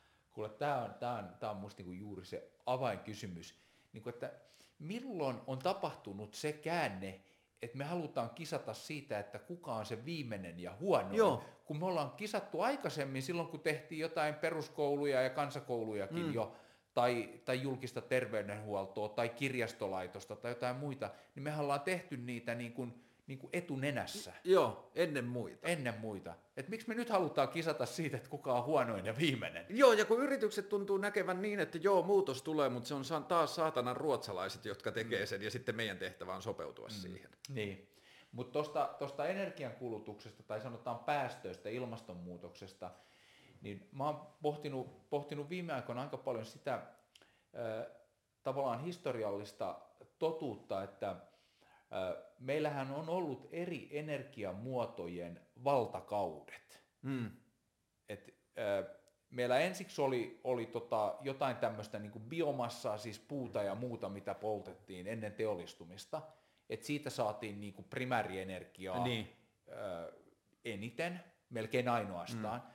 Sitten tota, keksittiin teollistumisen myötä kivihiilen käyttö, ja kivihiilestä tuli se dominoiva energialähde. Mm. Sen jälkeen tuli tota, öljy. Öljystä tuli dominoiva. Sen jälkeen tuli tota, lähes samoihin aikoihin tuli maakaasu ja, ja tota, ydinvoima.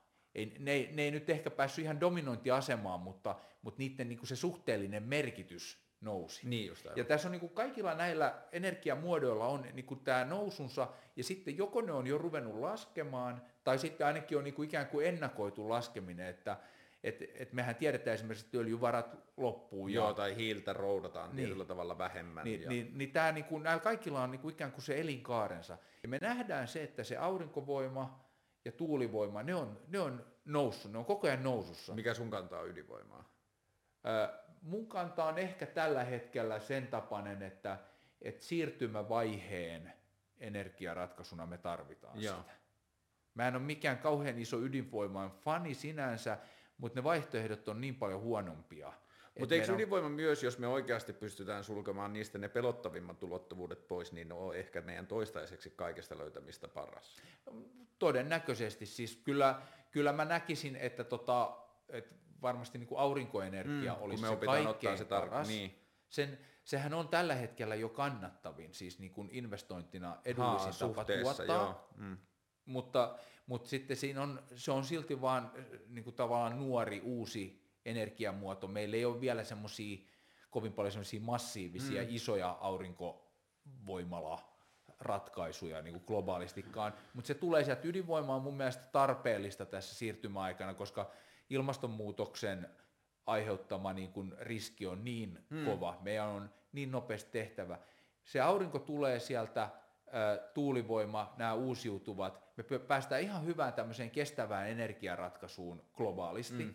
mutta se, että jos me odotetaan, että tämä niin kuin historia menee niin kuin siihen vääjäämättömään hmm. loppuunsa, niin se odotus on vaan vähän liian pitkä. Plus lisäksi mehän saatetaan polttaa loppuun varantoja, joita me ei tiedetä, millä, mitä käyttää meillä olisi myöhemmin. Kyllä, niille. kyllä. Et, ja, et, et meillä on niin, niin suuret riskit, meillä on nyt vängättävä se kehitys niin kuin nopeammin tapahtumaan, Joo. kuin mitä se luonnostaan tulisi joka tapauksessa tapahtumaan.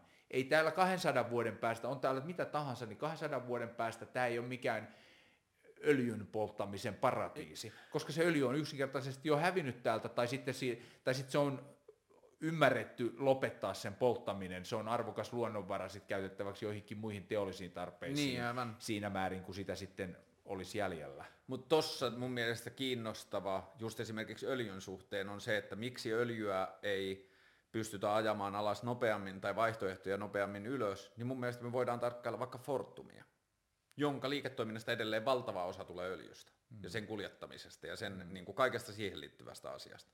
Niin ne tekee kyllä, niin kuin, että niillä on, ää, niillä on ollut palmuöljytuotantoa, jossa ne niin kuin backlashin jälkeen pääsi vastuullisempiin tuotantomalleihin, tai niillä on ollut jotain biodieseljuttuja ja kaikkea muuta, mutta ne on toistaiseksi kuitenkin vielä vasta se nuolenkärki siihen. Mutta jos me katsotaan yhteiskunnallisella tasolla, ja Fortum on yksi isoista valtavista suomalaisista yrityksistä, poliitikot on vähän niin kuin sidottuja puolustamaan niiden roolia suomalaisessa BKT ja siinä suomalaisessa työnkulttuurissa ja kaikessa muussa. Samaan aikaan, kun me tiedetään, että se on kestämätöntä. Mm, mm. Ja tämä, että me tietyllä tavalla, kuka tämä oli tämä 1900-luvun alun suomalainen ää, merkittävä tämmöinen, niin kuin, se oli filosofi, mutta sitten sit, se oli pasifisti, josta tuli puolustusministeri. Tämä, tota, ei, mikä sen nimi oli? Kylliäinen. Mä kohta muistan sen nimen, mutta että se, se piti niinku jo, olisikohan se ollut jo ministerinä, mutta että se piti semmoisia niinku polttopuheita, palopuheita siitä, että meidän pitää herätä unesta. Mm. Et me tiedetään joitakin todellisuuksia, Kyllä. mutta sitten meillä on rakenteellisia asioita, työpaikat, BKT, verotulot Kyllä, ja kaikki tämä, että me pidetään hengissä asioita, joiden Näin me tiedetään olevan jo kestämättömiä. Meidän täytyy musta niinku olla armollisia niinku itseämme tai, tai tota, niin kuin aikaisempia sukupolvia ja tätä yhteiskuntaa kohtaan sillä tavalla, että silloin kun nämä on niin kuin lähtenyt liikkeelle, mm. me ei olla ymmärretty niin kuin kaikkia niitä negatiivisia Just seurauksia, näin. että musta on sillä tavalla niin kuin hedelmätöntä jälkiviisastella liian paljon.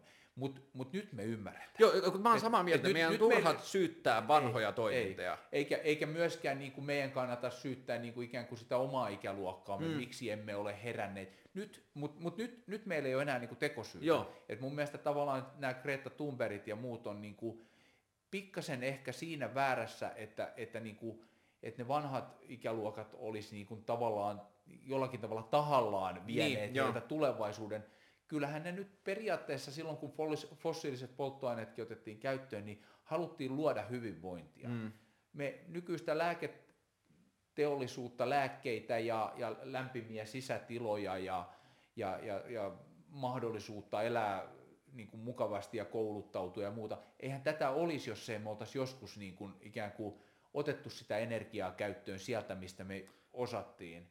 Ja, ja tota, sillä tavalla niin kuin se oli vääjäämätön ö, välivaihe tässä, mutta mut meidän olisi pitänyt nopeammin reagoida ja nyt niin kuin tavallaan viimeistään reagoida siihen, että me ei voida tällä tiellä enää jatkaa. Nyt me ymmärretään, että tässä on nämä negatiiviset seuraukset, plus että me ymmärretään, että meillä on vaihtoehtoja. Joo. Ja, on ja, keksitty ne vaihtoehdot. Ja siis mitä tulee tuohon Greta Thunbergiin, niin mun mielestä, kun mä oon niin kuin ajaudun olemaan vähän samaa mieltä. Ja mun mielestä tärkeää siinä huo, niin on huomata se, että kritiikki ei mun mielestä, mä en kritisoi Greta Thunbergia, mä kritisoin kulttuuria, jossa se toimii. Niin. Että kaikki meidän yhteiskunnallinen keskustelu on rakennettu viholliskuvien maalaamiseen, että identifioi minuun, jotta meillä on yhteinen, tai niin kuin, että meillä on yhteinen vihollinen. Mm. Milloin sä muistat ensimmäisen kerran, kun sä oot tutkinut niin kuin hiukkasten roolia ilmakehässä ja ilmakehän näin, niin milloin sä muistat ensimmäisen kerran, että sulle kävi selkeäksi se, että se miten me toimitaan ei ole kestävää? Milloin sä ymmärsit niin kuin hiilidioksidin roolin tai ilmastonmuutosajatuksen tai ihmisen toiminta on selkeästi vaikuttanut ilmastonmuutokseen ja kaikki tällaiset asiat? Öö, siis niin kun, musta on mielenkiintoista, että kun mä luen, mun jostain syystä on, on säilynyt öö, yhdeksännen luokan, eli, eli mä oon ollut niin 15-vuotias, mm. niin aineita, semmoinen nippu, kouluaineita, semmoinen toistakymmentä ainetta niin nehän on ollut semmoista niin maailman tuskaa käsitteleviä, niin kuin ne kaikki. Joo. Et siellä on, siellä on niin kuin köyhyyttä ja, ja, ja, ja sairauksia ja ympäristötuhoa ja, ja sotia ja kaikki on käsitellyt tätä. Siellä ei ole niin mitään muuta teemaa. että et, et, niin kuin, tavallaan tämä tietysti mielessä tämmöinen niin maailman niin kuin hädän mm. näkeminen on ollut mulla kyllä tosi vahvaa jo silloin niin kuin teini-ikäisenä ilmastonmuutos niin kun, sinänsä se yksittäinen asia, niin se on ollut joskus tuossa 80-luvun puolivälissä, kun se on niin kuin tullut mulle sillä tavalla kohtuullisen selväksi, että, että tämmöinen niin kuin, ikään kuin haitallinen ilmiö meillä on tässä. Siis ilmastonmuutoshan on tieteellisenä faktana tiedetty jo tuolta 1800-luvun puolelta, mutta, mutta se, että se on alettu ymmärtää, että, että ensinnäkin, että se mittakaava on näin suuri, mm. että me ollaan menossa niin, kuin niin voimakkaasti niin kuin haitalliseen suuntaan. Ja sitten myös se, että, että ollaan ymmärretty, mitä kaikkea negatiivista se aiheuttaa. Siis tämä, tämä keskustelu siitä, että, että jos täällä lämpenee asteella tai parilla, niin olisiko tämä nyt niin, kuin niin epämiellyttävä niin. paikka elää, niin siitähän tässä ei ole kysymys. Että et ei se keskilämpötila ole kuin yksi asia, jota tapahtuu. Siinä kokonaisuudessa. Niin. Et, et siellä on nämä niin kuin jäätiköiden sulaminen, merenpintojen nousu, hirmumyrskyt, tulvat, kuivuudet, makean veden häviäminen alueelta, joissa asuu satoja miljoonia ihmisiä, et cetera, et cetera. Että to, tavallaan se ei ole kiinni nyt siitä, että onko täällä nyt sitten tammikuun keskilämpötila niin. Miinus kolme vai miinus neljä. Kun se on mun mielestä kiinnostavaa se, että kuinka kauan meillä on ollut yhteiskuntana työvälineet sen ymmärtämiseen, että öp, öp, öp, öp, nyt me tehdään tosi monia asioita, jotka vie meitä koko ajan jossakin mm. asioissa väärään suuntaan. Mm. Mm. Ja niin kuin, mua on viime aikoina hämmästyttänyt Amerikka tosi paljon, että kuinka paljon siellä tuntuu jollakin tasolla tulevan jäljessä keskustelu ilmastonmuutoksesta. Et siellä kun esimerkiksi puhutaan veganismista mm. popkulttuurissa, niin joo, se on eläinten oikeuskysymys tai se on niin kuin vähän sellainen obscurity, että joku ihminen on vegaani, mm. mutta siellä juurikaan ei välttämättä, mm. tai niin kuin, että tietyissä kulmissa, mutta julkisessa keskustelussa tosi vähän puhutaan se veganismin tai lihansyönnin yhteydestä ilmastonmuutoksen mm. asioihin. Mm. Et niin kuin se tulisi vasta jäljessä. Yeah. Kyllähän, kyllähän se tietoisuus, siis ylipäätänsä ympäristötietoisuushan alkoi niin kuin 60-luvulla. Mm kuin Mutta et, lajien häviämisen. Ja just tämä, niin kuin... että ihmisenä, joka ei ollut paikalla todistamassa, niin tuntuu, että se ensin lähti just tällaiseen niin kuin viidakkojen tuhoamiseen, lajien vähentyminen ja kaikki muu, mutta että sitten että jossakin vaiheessa alettiin hiffaan sitä, että, että hei, että kaikki se, mitä me poltetaan, niin tämä ei ole hyvä niin, juttu. Niin. Kyllä tietysti tota, tutkijakenttähän on hirveän homogeeninen sillä tavalla, että mm. globaalisti niin kuin joka puolella, siis niin kuin amerikkalaiset tutkijat puhuu tietysti ihan samaa kieltä Joo. kuin mekin, mutta et, et se yhteiskunnallinen ilmapiiri on tietysti hyvin Se vaihtelee, just Se näin. vaihtelee ja tietysti nyt näinä vuosina niin, niin, niin Amerikkahan on ottanut takapakkia. Hmm. Niin, niin, nyt nämä viime vuodet. Nämä viime vuodet. Tärkeämpää on kilpailukyky niin, niin. kuin Mutta et, et, et, niin Amerikassakin tietysti musta niin pitää positiivisesti ajatella, että siellä on kuitenkin osavaltioita ja siellä on niin kuin yrityksiä ja mm. siellä on kaupunkeja, jotka, jotka niin kuin, jakaa tavallaan sen saman, saman arvomaailman mm. ja, ja lähtee siitä, että he niin kuin tavallaan vähät välittää sen niin kuin, tota, koko, koko Amerikan niin kuin federal, federal tason niin. Niin kuin isoista päätöksistä. He lähtee tekemään aktiivisesti omia niin kuin, ikään kuin positiivisia avauksia. Joo koska se on heistä vaan niin kuin oikein ja järkevää. Eikö Kalifornia esimerkiksi ilmoittanut, kun Trump ilmoitti jättäytyvänsä pois Pariisin ilmastosopimuksesta, niin Kalifornia ilmoitti, että he kuuluu siihen Kyllä. edelleen. Joo. Ja olisiko ollut New York ja jotain muuta? Joo, se on niin kuin länsirannikko ja itärannikko, ne, niin. ne niin kuin hyvin, hyvin voimakkaasti on liputtanut tämän puolesta. Ja, ja ne on merkittäviä, siis Kaliforniahan, jos se olisi valtio, niin sehän olisi maailman niin kuin, en mä muista mikä se on, mutta sanotaan kymmenenneksi, ky, kymmenen suurimman valtion joukossa. Ne, on, ne on kuitenkin niin kuin isoja, vaikka ne on vain osavaltioita sinne Yhdysvalloissa. Niin, joo. Ja toi on niinku ehkä just se, että, että kun on helppo nähdä siinä, jos katsotaan vaikka Amerikkaa täältä Atlantin yli ja siinä, että miten, ja Kalifornia on niin sairaan kiinnostava siinä, että koko Los Angeles on rakennettu autokaupungiksi Näin ja niillä näyttää olevan tosi vähän, niin kuin, tai niin kuin, että se tuntuu olevan oletustaso. Mm. Mutta jos me ajatellaan Amerikkaa, ja jos me ajatellaan nyt vielä tässä, kun on tämmöinen ekstreme-tapaus ajautunut demo, niin kuin presidentiksi, mutta että se, että se presidentin niin kuin sellaisia valtteja, että kun me ollaan oltu niin, kuin niin protektiivinen ja tietyllä tavalla omia, niin kuin, että kuka poliitikko vaan lupaa mulle, että mun elämä ei huonone, niin se on. Ja sitten tulee argumentit siitä, että meidän kilpailukyky verrattuna muihin maihin ja tietyllä tavalla meidän mahtavuus ja kaikki tämä, niin mitkä tulee olemaan ne tekijät, jotka niksauttaa niitä meidän kulttuurisia oletuksia niin, että me voidaan lähteä kohti kestäviä mm. kehityssuuntia. Tai jälleen kerran se esimerkki Fortum. Mikä on se niksautus, joka sanoo Fortumille, että teillä on nyt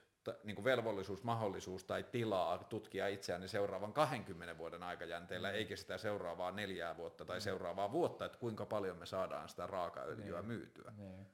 niin, toi on hyvä kysymys. Ei mun mielestä muuta vaihtoehtoa oikein ole kuin tämä tavallaan tämä yhteiskunta, järjestäytynyt yhteiskunta, eli tavallaan poliittinen päätöksenteko. Et niin, niin paljon kuin siellä on omia hankaluuksia, mutta tota, niin kun, vaikka nyt joku yksittäinen yritys siihen lähtiskin, mm. mutta mut kun se, se ei niin kuin ikään kuin riitä, että tämähän pitäisi niin kuin läpileikata koko tämän sektorin. Et, et kaikkien yritysten pitäisi tavallaan ajatella samalla lailla. Et tota, ähm, Mutta mut kyllä mä näen, että, että meillä on semmoisia, niinku, niinku, voisiko sanoa, niinku hieno virettä täällä, täällä pinnan alla, että kyllähän, kyllähän niinku siis kansalaisten, kansalaisyhteiskunnan mm. niinku merkitys niinku toisaalta on aika suuri, että sitten niin kun, esimerkiksi nyt tällä hetkellä musta tuntuu, että aika monilla ihmisillä niin me eletään täällä hyvinvoinnin keskellä, mutta aikaresurssit on, on niin kuin niukat resurssit. Joo. Me ollaan kiireisiä, sitten, sitten ollaan keskellä sitä kilpailua, opiskelijat on mielenterveys niin kuin häiriöistä kärsiviä, koululaiset kärsii mm. mielenterveyshäiriöistä. Meillä on niin kuin monia tämmöisiä niin kuin, niin kuin paineita ja musta ne niin kuin jollakin tavalla odottaa sitä, että, että ne tulee niin kuin riittävän voimakkaiksi, jotta sitten niinku tavallaan tämän yhteiskunnan niinku isojen rakenteiden on niinku pakko ruveta reagoimaan. Et, et tota, se on ehkä se paine siellä, mikä sitten syöttää sinne poliitikolle jossain vaiheessa, mä toivon, että et se poliitikko uskaltaa tehdä niitä niinku päätöksiä, jotka, jotka voi vaikuttaa vähän epäsuosituilta, mutta itse asiassa ne onkin hyviä päätöksiä, niin. koska, koska se, se, siellä on niinku aidosti niin suuri tarve niihin, että et otetaan vähän höllemmin, vähennetään tätä materiaalista niinku hyvinvointiajattelua ja lisätään sitä niinku henkistä hyvinvointiajattelua, niin. tämän tyyppisiä, jotka niinku, on niinku melkein kaikkiin meihin sisään leivottuina, mutta mut, mut kun me ollaan kaikki vankeja tässä niinku, tota, omassa järjestelmässämme. Joo, ja siis just niin kuin toi on ehkä mulle se juttu, että kun mä näen kans myös sen pakkorakenteen.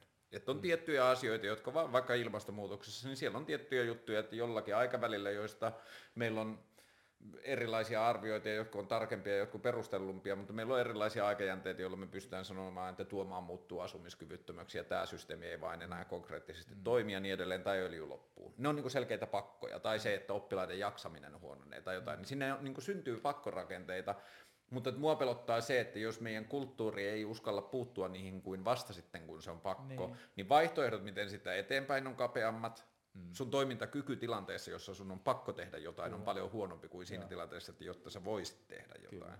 Ja tämä on ehkä niin kuin, että kun mun mielestä tietyllä tavalla tämä tilanne on niin monimutkaisesti solmussa, että meidän pitää kohdistaa katse vähän niin kuin kaikkiin suuntiin, jotka siihen osallistuu. Meidän pitää kohdistaa katse yhteiskunnalliseen päätöksentekoon ja sen rakenteisiin ja yrityksiin ja niiden niin. mittareihin. Mutta että myös se, että mitkä on yliopiston ja akateemisen maailman todennäköisyydet, mahdollisuudet tai työkalut yleensäkään niillä, ni, siinä mittarikehikossa, mitä siihen asetetaan, niin alkaa synnyttämään sitä niin kuin niksahdusta siihen kulttuuriin. Mm, että kun mm. siellä kuitenkin jollakin tavalla me voidaan löytää sieltä ainakin koteloita, jossa on niin kuin paremmat mittarit kuin bisnesmaailmassa. Joo, joo.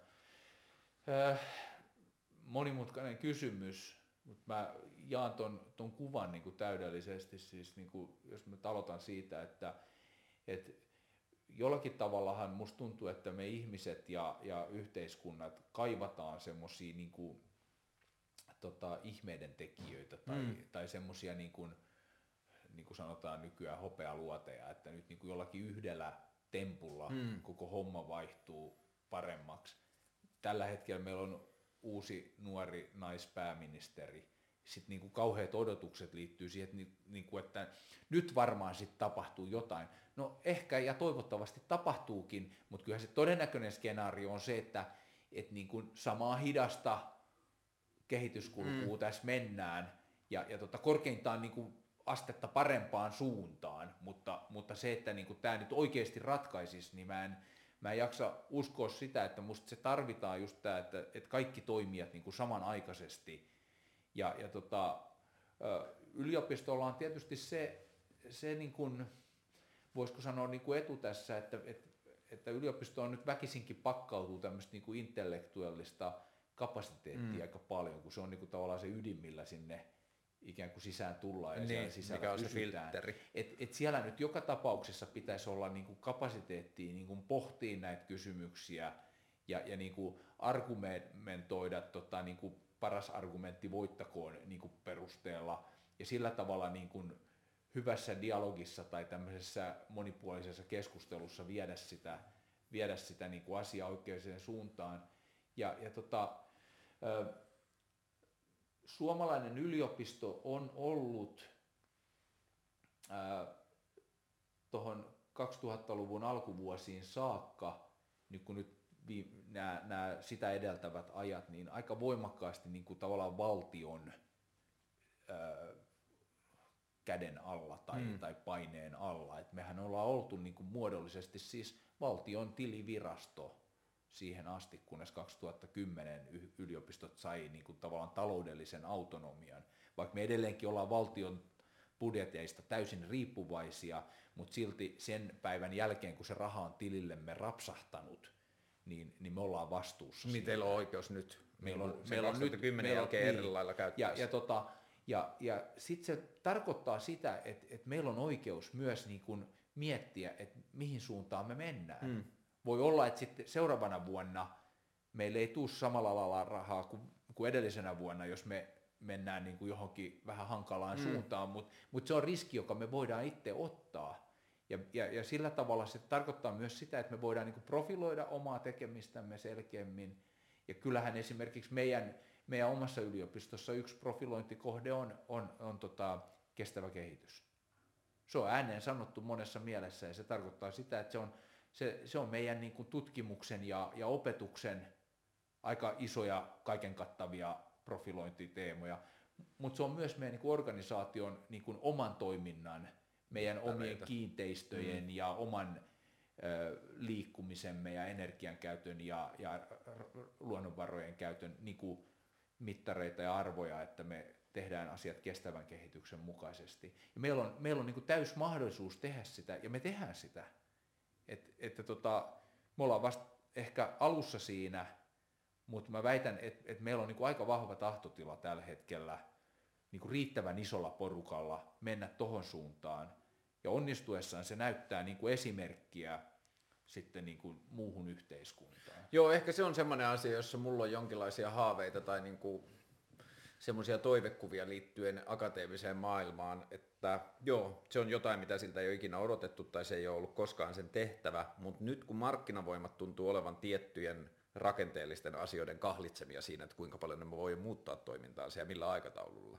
Niin tietyllä tavalla se, että mitä jos tiede tai akateeminen maailma rupeaisi joissakin asioissa rakentamaan kilpailijoita niille.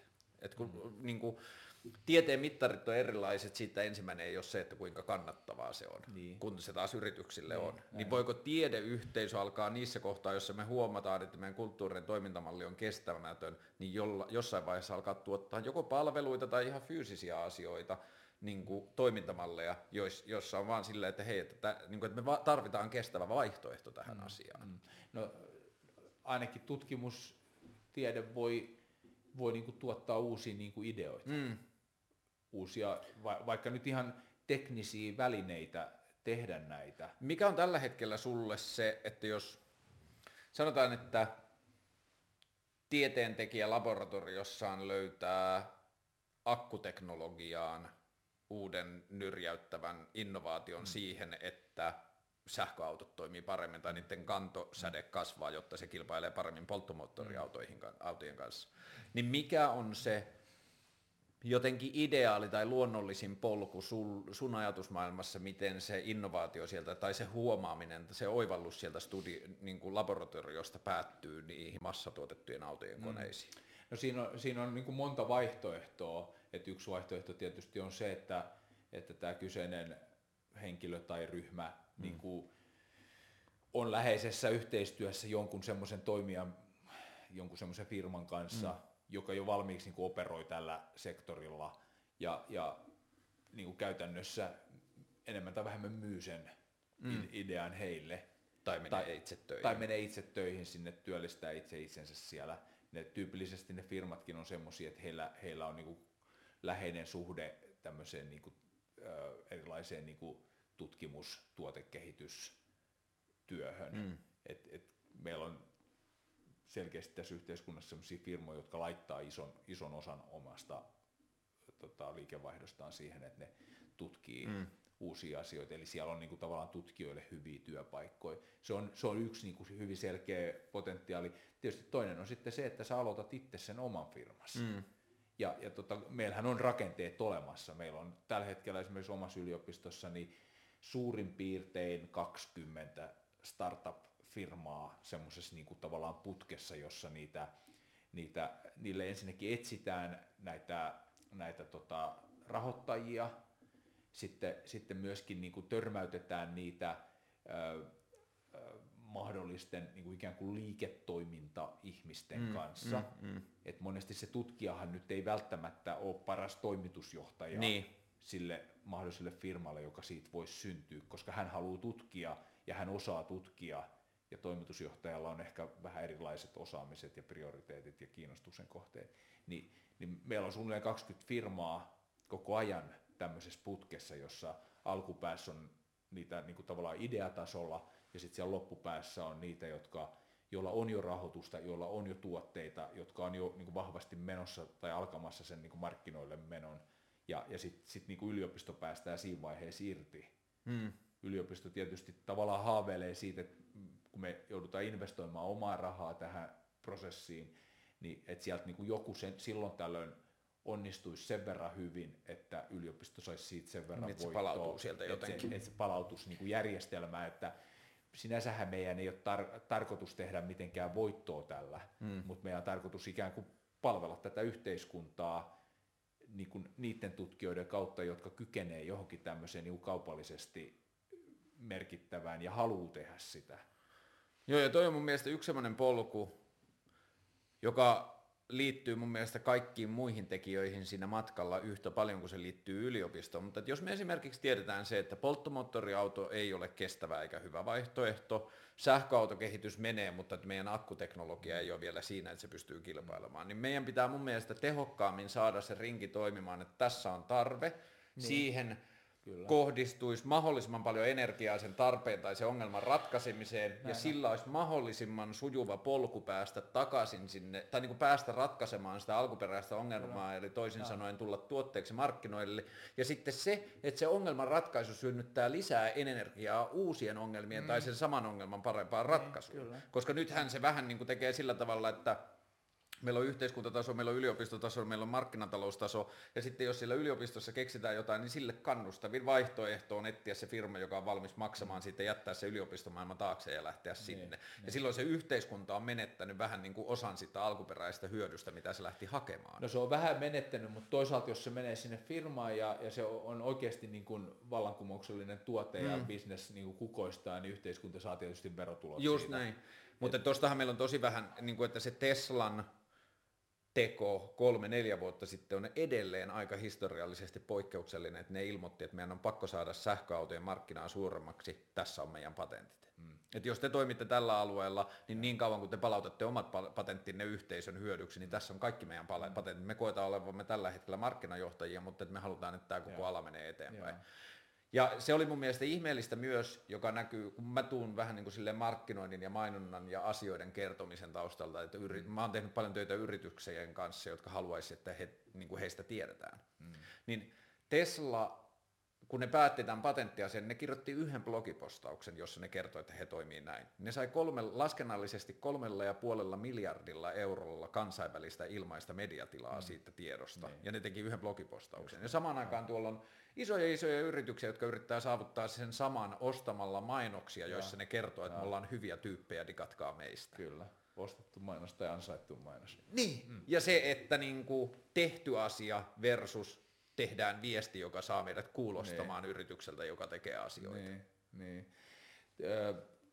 To, toi, on, toi on kyllä niin kuin jännä, jännä kuvio, että musta meillä niin kuin ääripäissäänhän on se, että me tavallaan annetaan tämä kokonaan niin kuin markkinatalouden hmm. hoidettavaksi. Markkinatalous tietysti liiketoiminta, business, firmat, kyllähän ne poimii niin kuin osaajia joka puolelta, hmm ne poimii ideoita joka puolelta, mutta sitten kyllähän meillä Suomessa yhteiskunta on aika voimakkaasti esimerkiksi niin kuin rahoitusmekanismien kautta pyrkinyt tota, niin kuin tehostamaan tätä prosessia. Mm. Et meillä tämä nykyinen Business Finland, entinen Tekes, niin sehän on periaatteessa malli esimerkki siitä, että, että julkista varaa käytetään ja, ja, ja tuetaan hankkeita, joissa täytyy olla niin kuin tutkimusosapuoli, siis niin kuin julkiselta sektorilta yliopistotutkimuslaitos, ja sitten bisnesosapuoli. Mm. Ja sitten on erilaisia rahoitusmalleja, että minkä tyyppisiä rahoja siihen voi saada, mutta, mutta siinä rahoitetaan vain semmoista niin kuin tekemistä, jossa, jonka tutkijat näkee niin kuin tutkimusmielessä hyödylliseksi, koska he, heillä kiiltää silmissä sitten ne julkaisut ja ne, ne paremmat niin kuin positiot mm. organisaatiossa. Ja sitten yritykset näkee niin kiinnostaviksi, että he haluaa investoida siihen myös omaa rahaa mm. jonkin verran. Ja, ja, ja heillä näkyy niin kuin liiketoiminnan parantaminen siellä niin kuin kuvana. Niin, et, et kyllähän tämmöisillä voidaan boostata, mutta sitten, että miten ne tehdään niin, että se, se niin kuin maksimaalisesti se, se raha hyödyttää just sitä, mitä sillä halutaan hyödyttää, niin se on nyt vähän toinen asia. Musta tuntuu, että meillä vähän liian nopeasti se vanha konsepti aina, aina jotenkin tulla vähän tyytymättömiksi siihen, sitten se lakkautetaan, lopetetaan Joo. se rahoitus ja sitten keksitään jotain uutta, joka nyt sitten ei välttämättä ole edes niin radikaalisti niin kuin erilaista uutta, mutta siinä on ehkä vähän tätä, että jokainen haluaa sen oman sormenjäljen, että minä aloitin Osallistuin tämän. tällaiseen. Mm. Joo, siis mä tör- innostuin muutama vuosi sitten, kun mä törmäsin, se taisi olla Business Finlandin äh, projekt, niin kuin siis lähtö, jonka otsikko oli Impact Investmentissa. Ja mä olin jo niin kuin, muutaman vuoden kerennyt että, niin kuin ihmetellä sitä, että miksi meillä on niin vähän impact investmenttia, eli sitä, että jotkut haluaa investoida siihen, että yhteiskuntaan syntyy tehokkaita asioita tai niin kuin vaikutuksen aiheuttavia asioita, koska on helppo nähdä, että vaikutuksen aiheuttavilla asioilla on myös taloudellinen hyöty. Mm. Sitten mä olen tutustunut siihen Business Finlandin Impact Investment rahastoon Ehkä vähän henkilökohtaisista syistä, kun mulla on ollut ideoita ja on edelleen, joita mä pyrin edistämään, joissa on ajatus siitä, että nämä toimiessaan voisi auttaa yhteiskuntaa tietyissä asioissa eteenpäin. Voisikohan tämä olla se, mistä mä pääsisin niiden kanssa eteenpäin. Hmm. Ja sitten kun mä tutustuin siihen Impact Investment-rahaston niin mittareihin ja toimintalogiikkaan, niin sen ensimmäinen vaihe oli kysyä kaikilta näiltä potentiaalisilta yrityksiltä, että minkälaiset potentiaaliset lähtökohdat sulla on vaikuttaa yhteiskunnan ongelmanratkaisuun tai yhteisön niin kuin tällä tavalla tilanteen paranemiseen. Se oli ensimmäinen mittari, ja siitä vaiheesta, kun oli otettu ne yritykset jatkoon, niin seuraavassa vaiheessa niitä mitattiin, että kuinka kannattavia, kuinka potentiaalinen markkina-alue niillä on, kuinka potentiaalisesti niille on löytää rahoitusta, mm. jonka jälkeen niistä tuli perinteis, niin kuin ihan perinteisiä yrityksiä siinä mielessä, että niillä oli vaan pystytty ajattelemaan, että niissä on lähtökohtaisesti ehkä joku impact-mahdollisuus, mutta nyt me katsotaan teitä kuin bisneksiä. Ja tämä, niin kuin, se on mun mielestä sympaattinen tai sille jollakin tavalla toivoa taso niin kuin, tuottava viesti, että joku on edes sanonut Impact Investment niin kuin ääneen ja sille on tehty jotain, mutta että se hyvin nopeasti lipsahti sinne perinteisen markkinatalouden niin, mittareihin. Niin, niin joo. Se, näin siinä niin kuin helposti käy, että tota, en tiedä, onko se sitten vähän sitä, että ei, ei kuitenkaan ole uutta auringon alla, että se ei millään tuommoisella ikään kuin, niin kuin tempulla onnistu, mm. mutta että kyllähän, kyllähän tietysti se, että, että jos sä haluat niin kuin tehdä jotain, niin, niin sulla täytyy olla resurssit tehdä sitä. Että jos sä haluat, niin kuin sulla on idea, sulla on ö, se uusi akkuteknologia-ajatus tai, tai Labrassa tehty mm. joku pilottikoe, joka osoittaa jonkun, niin sen jälkeenhän sä tarvit niinku rahaa, että sä voit tehdä sitä. Et, et sitten sit sä haet sen joko niinku markkinoilta, sä lyöttäydyt niinku joidenkin kanssa kimppaan, sä saat rahoittajia siihen, tai sä meet jonkun, myyt se jollekin firmalle se ideaan. Tai, tai sitten niinku yhteiskunta mm. tavalla tai toisella maksaa sen homman. Ja me, me ollaan varmaan niinku kokeiltu Suomessa aina näitä niinku molempia vaihtoehtoja, tai jotain kombinaatiota näistä. Et, et. Joo, se on ollut mun kokemus ehkä nyt, kun mä oon viime vuodet miettinyt internetistä tai tietojärjestelmien kehittämisestä kumpuavia ajatuksia. Lyhykäisyydessä mulla on ollut sellainen ajatus kuin kysynnän ja tarjonnan tietokanta. Kysynnän ja tarjonnan avoin tietokanta että meillä olisi tietokanta, joka etsii, missä on ihmisillä käyttämättömiä resursseja, missä on tarpeita, joihin ne resurssit tarvii. Mm. Koko meidän internetin kehitys on viime vuodet mennyt siihen, että meillä on tullut Uberit ja Airbnbit ja muut, jotka tekee sitä samaa, mutta mm. ne ottaa bisnestä siitä välistä. Jos me ajatellaan, niin vuosituhansia meillä on ollut ajatus toreista, jossa sitruunoiden kasvattaja kohtaa sitruunoiden mm. tarvitsijan, mm. ja yhteiskunta on kokenut hyödylliseksi järjestää sen toritilan. Mm. Niin sitten mä oon niin näiden ajatuksen, tähän liittyvien ajatuksien kanssa kiertänyt sekä yksityistä puolta ja käynyt tapaamassa rahoittajia ja kaikkea muuta, mutta että sitten myös julkisen puolen toimijoita, niin siellä tuntuu, että joka paikassa se kysymys siitä, että onko tässä yhteiskunnalle tai yhteisölle hyötyä, niin se on vähän irrelevantti, kun ensimmäinen on se, että miten tällä tehdään rahaa. No, ja kuinka no. nopeasti ja selkeästi se on nähtävissä rahan lähteeksi. Niin, niin. No meillä on tietysti yhteiskunnassa niin, niin monenlaisia toimijoita, jolloin, jolloin erilaiset niin kuin toimintalogiikat ja tarkoitusperät mm. ja, ja arvot ja muut, et, et yksi, mikä tähän nyt tietyssä mielessä liittyy aika vahvasti, on, on se iso, iso lähtökohta nykyään yliopistotekemisessä, että et rummutetaan niin kuin avoimen datan, avoimen tieteen mm, mm, mm, mm. niin kuin, ö, nimiin ja, ja tota, sen, sen on omaksuneet. No se, sehän nyt liittyy jo tavallaan sen niin kuin alkuperäisen niin kuin tieteen tekemisen niin kuin logiikkaan, että tota, ö, että se, sen tieteen niin kuin tekemisen lopputulos on ollut se julkaisu. Hmm. Että sä kerrot kaikille, mitä sä oot just keksinyt tai saanut selville, ja annat niin hyvät eväät siinä, että kuka tahansa voi tehdä sen saman ja päästä samoihin lopputuloksiin. Joo. Että tavallaan täys avoimuus. No sitten kun sä lähestyt niinku semmoisia niinku tieteen tekemisen kulmia, missä on niinku merkittävää bisnesmahdollisuutta, niin, niin se ei olekaan niin triviaalia, että haluatko kertoa ne niin, kaikki. just näin. Mutta, mutta tota, sitten kyllä yliopistolaitoksessa on ajateltu, että me tehdään tätä niin kuin yhteiskunnan varoin, niin kuin lähes pelkästään. Niin niin on niin oikeus ja kohtuus, että nämä tulee yhteiskunnalle. Joo, kyllä ja, se oli mulle ensimmäinen semmoinen jotenkin hämmentävä, tai ensimmäinen, mutta yksi iso hämmentävä, kun mä tajusin, että kaikki tiede maailmassa, niin osa siitä on maksullisten julkaisujen mm. tai maksumuurien takana. Joo. Niin se oli mulle vähän sellainen hämmentävä ajatus, että hetkinen, eikö tieteen tehtävä ollut kertoa Joo. kaikille se, mitä me, me mehän ollaan vähän niin kuin, siis, siis mehän ollaan niin kuin itsekin siihen tota, vähän niin kuin syypäitä niin kuin vahingossa, että koska, koska ne, ne kanavat, missä niitä julkaisuja on voitu tehdä, niin ne on ollut niin kuin perinteisesti lehtiä. Joo. Silloin vanhassa maailmassa ne oli lehtiä, ja mm. sä sait sen lehden, kun sä menit kioskille ja ostit Just näin. Ja nyt, nyt ne on niin kuin netissä olevia lehtiä ja sun pitää maksaa niin kuin tilausmaksu tai, tai artikkelimaksu. Ja, ja, tota, ja, ja tota, tässä logiikassahan nyt ei olisi mitään kauhean tuomittavaa, jos ei ne lehdet sitten niin kuin tekisi massiivista voittoa tässä, hmm. niin kuin ihan, ihan niin kuin käsittämättömän suuria voittoja ja, ja, ja bisneksen kasvua, niin kuin tavallaan sen tieteentekijöiden työn kustannuksella. Joo, ja, ja on siinä mun mielestä ehkä sekin näkökulma, että tietyllä tavalla heti kun on mikä tahansa maksumäärä, niin siinä on aina riski, että sen toiselle puolelle jää joku, jolle siitä olisi hyötyä tai joka pystyisi olla sille tieteelle näin edistykseksi. On, näin on. Ja, ja kyllähän nyt, tämä on semmoinen jatkuva taistelu. Meillähän on, on kanavia, missä voi julkaista ilmaiseksi. Mm. Ja, ja tota, sitten meillähän on tapoja tänä päivänä että ää, kun sä julkaiset, niin sä voit ostaa sen julkaisun ilmaiseksi sillä tavalla, että kuka tahansa saa lukea sen Mm. ilmaiseksi. Että sinä niin kuin julkaisijana tai, tai niin kuin tekijänä, kirjoituksen tekijänä, niin maksat sen.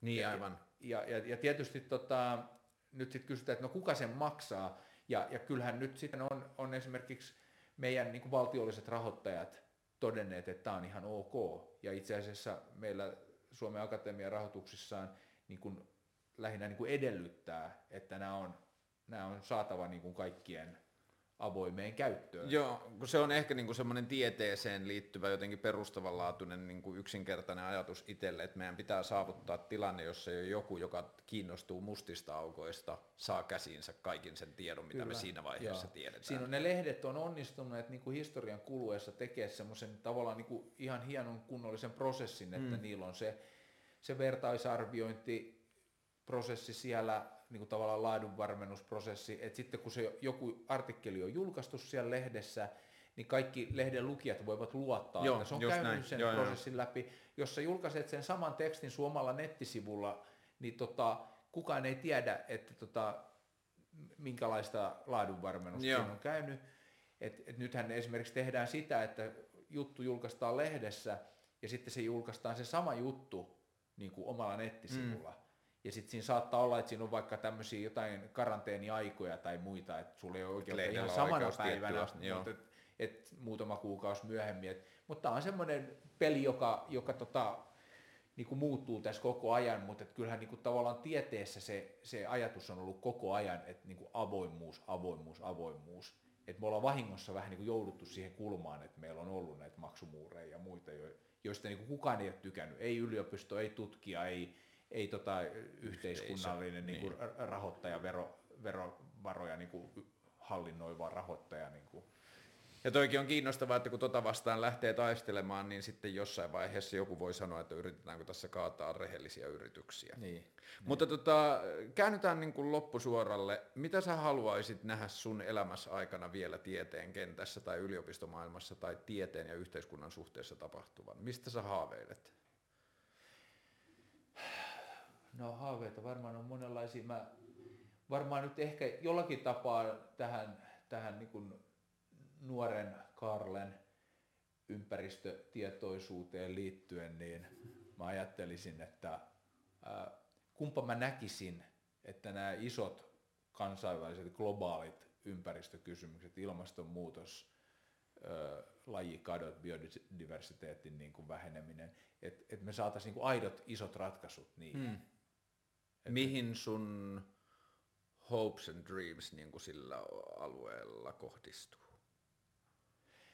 No, tota, kun tässä on nyt kuitenkin niin monta vuosikymmentä jo ehtinyt katsoa näitä asioita, siinä on ehtinyt jollakin tavalla kyynistyä ja masentua mm. ja ties mitä tässä matkan varrella. Toivottavasti ne ei ole niin päällimmäisiä, päällimmäisiä vireitä koskaan, mutta, mutta on ollut niin kuin jaksoja ja sen takia myös on tullut semmoinen niin kuin jollakin tavalla niin kuin tietty ankara realismi siihen, että, ei niin kuin enää salli itselleen niin kuin uskotella jotain semmoista, millä ei ole mitään pohjaa.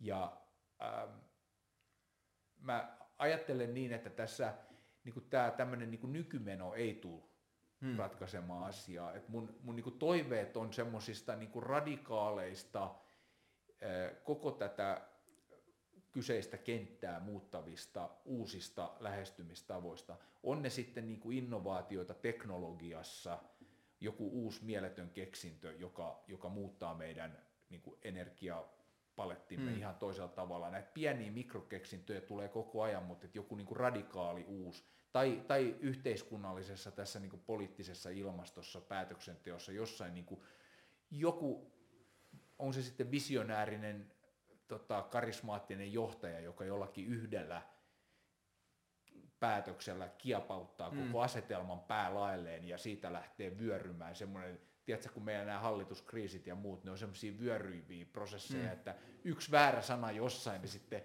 viikon päästä pääministeri eroaa. Mä pelkään, että me ei enää nähdä hallitusta, joka istuu alusta loppuun. Musta se rupeaa näyttää siltä. Mutta mä niinku, tavallaan mun, mun niinku toive on se, että, että tulisi jo, joitain tämmöisiä läpimurtoja oleellisissa kysymyksissä, jotka niin kuin kääntäisi koko asetelman ja aiheuttaisi semmoisen tavallaan niin maanvyöryn, joka, joka vetää myös kaikki ne niin kuin vähän passiivisesti sivussa katsovat ö, mukaansa muut valtiot, nekin valtiot, jotka, jotka vähät välittää tai joiden johtajat vähät välittää, niin, niin olisi niin kuin pakko mennä siinä globaalissa imussa mm. niin oikeaan suuntaan. Joo, mä näin ton hyvin samalla tavalla ja siitä mulle seuraa niin jatkoajatukset siitä, että meillä on mun mielestä pelottavan paljon yhteiskunnassa ajattelua, niin kuin mikä tahansa, missä ihminen itse toimii, niin sanoo, että mitäpä muuta tämä olisi. Ja me tullaan, niin kuin voidaan nähdä, että ainoat muutokset tulee olemaan jotain muuta, mitä me ei nyt nähdä. Josta seuraa se, että mä koen, että me ei tulla löytämään ratkaisuja kuin sieltä paikoista, jossa ihmiset tai organisaatiot tekee jotain muuta kuin mitä niiltä osataan odottaa. Mm. Joten tämä kaikki loppujen lopuksi niin kuin, tietyllä tavalla tiivistyy tottelemattomuuteen tai ei välttämättä kapinaan, koska siinä on niin kuin aggressio mukana, mutta että sellaiseen ajatukseen siitä, että meidän pitää kaikilla yhteiskunnan tasoilla yksilöistä rakenteisiin ja mitä isompiin mennään, niin uskaltaa kyseenalaistaa niitä mittareita, mitä meiltä odotetaan Kyllä. ja alkaa tekemään jotakin muutakin. Joo, yksi, yksi mikä tuohon tohon varmasti edesauttaa, mitä mä kannatan suuresti on semmoinen niin tavallaan erilaisten asioiden törmäyttäminen. Joo, ehdottomasti. Että et ei olla niin kuin lokeroissa ja siiloissa ja tehdä turvallisesti siinä omassa kuplassa niitä asioita, vaan niin kuin, äh, niin kuin positiivisessa tava, äh, positiivisella tavalla törmätään mm. yhteiskunnan niin kuin muihin toimijoihin, Joo, joilla on niin kuin erilaista annettavaa siihen samaan teemaan, tieteen, taiteen tai eri tieteen tekijöiden tai yritysmaailman julkisen sektorin niin kuin monenlaisten toimijoiden niin kuin tavallaan semmoista positiivista yhteentörmäyttämistä. Joo, ja sitten musta tuntuu, että asioille on tosi vähän ihmisiä, jotka, joiden tehtävä on miettiä sitä monelta kantilta, että mä jätän asiat vertikaaleihin. Mm, mm. Että nytten tähän ohjelmaan ja sen tulevaisuuteen liittyen, niin mua kiinnostaa nämä keinoälyyn ja sen filosofisiin kysymyksiin liittyvät asiat. Mua liittyy, kiinnostaa kuolemaan liittyvät kysymykset, mua kiinnostaa vaikka tietoisuuteen liittyvät kysymykset, niin mitä enemmän mä oon niitä tutkinut, sitä enemmän mä oon tajunnut, että ei niille ole yhtä paikkaa, missä niitä tutkitaan, vaan ne on monessa eri paikassa. Kyllä. Niin meidän pitää löytää myös vaihtoehtoja, että ne eri ymmärtäjät pääsee, tai ne ymmärrykset pääsee kohtaamaan toisinsa mm. ja etsimään niiden overlap. Mm. Mutta hei, tämä keskustelu on ollut niin hyvä, että mä luulen, että tota, inshallah, Jumala meille päiviä suo, niin mä kyllä tulen pyytämään sut vielä jossain vaiheessa uudelleen tänne. Kiitos. Tuhannet kiitokset tästä. Joo, kiitos itse asiassa. Kaikkea hyvää.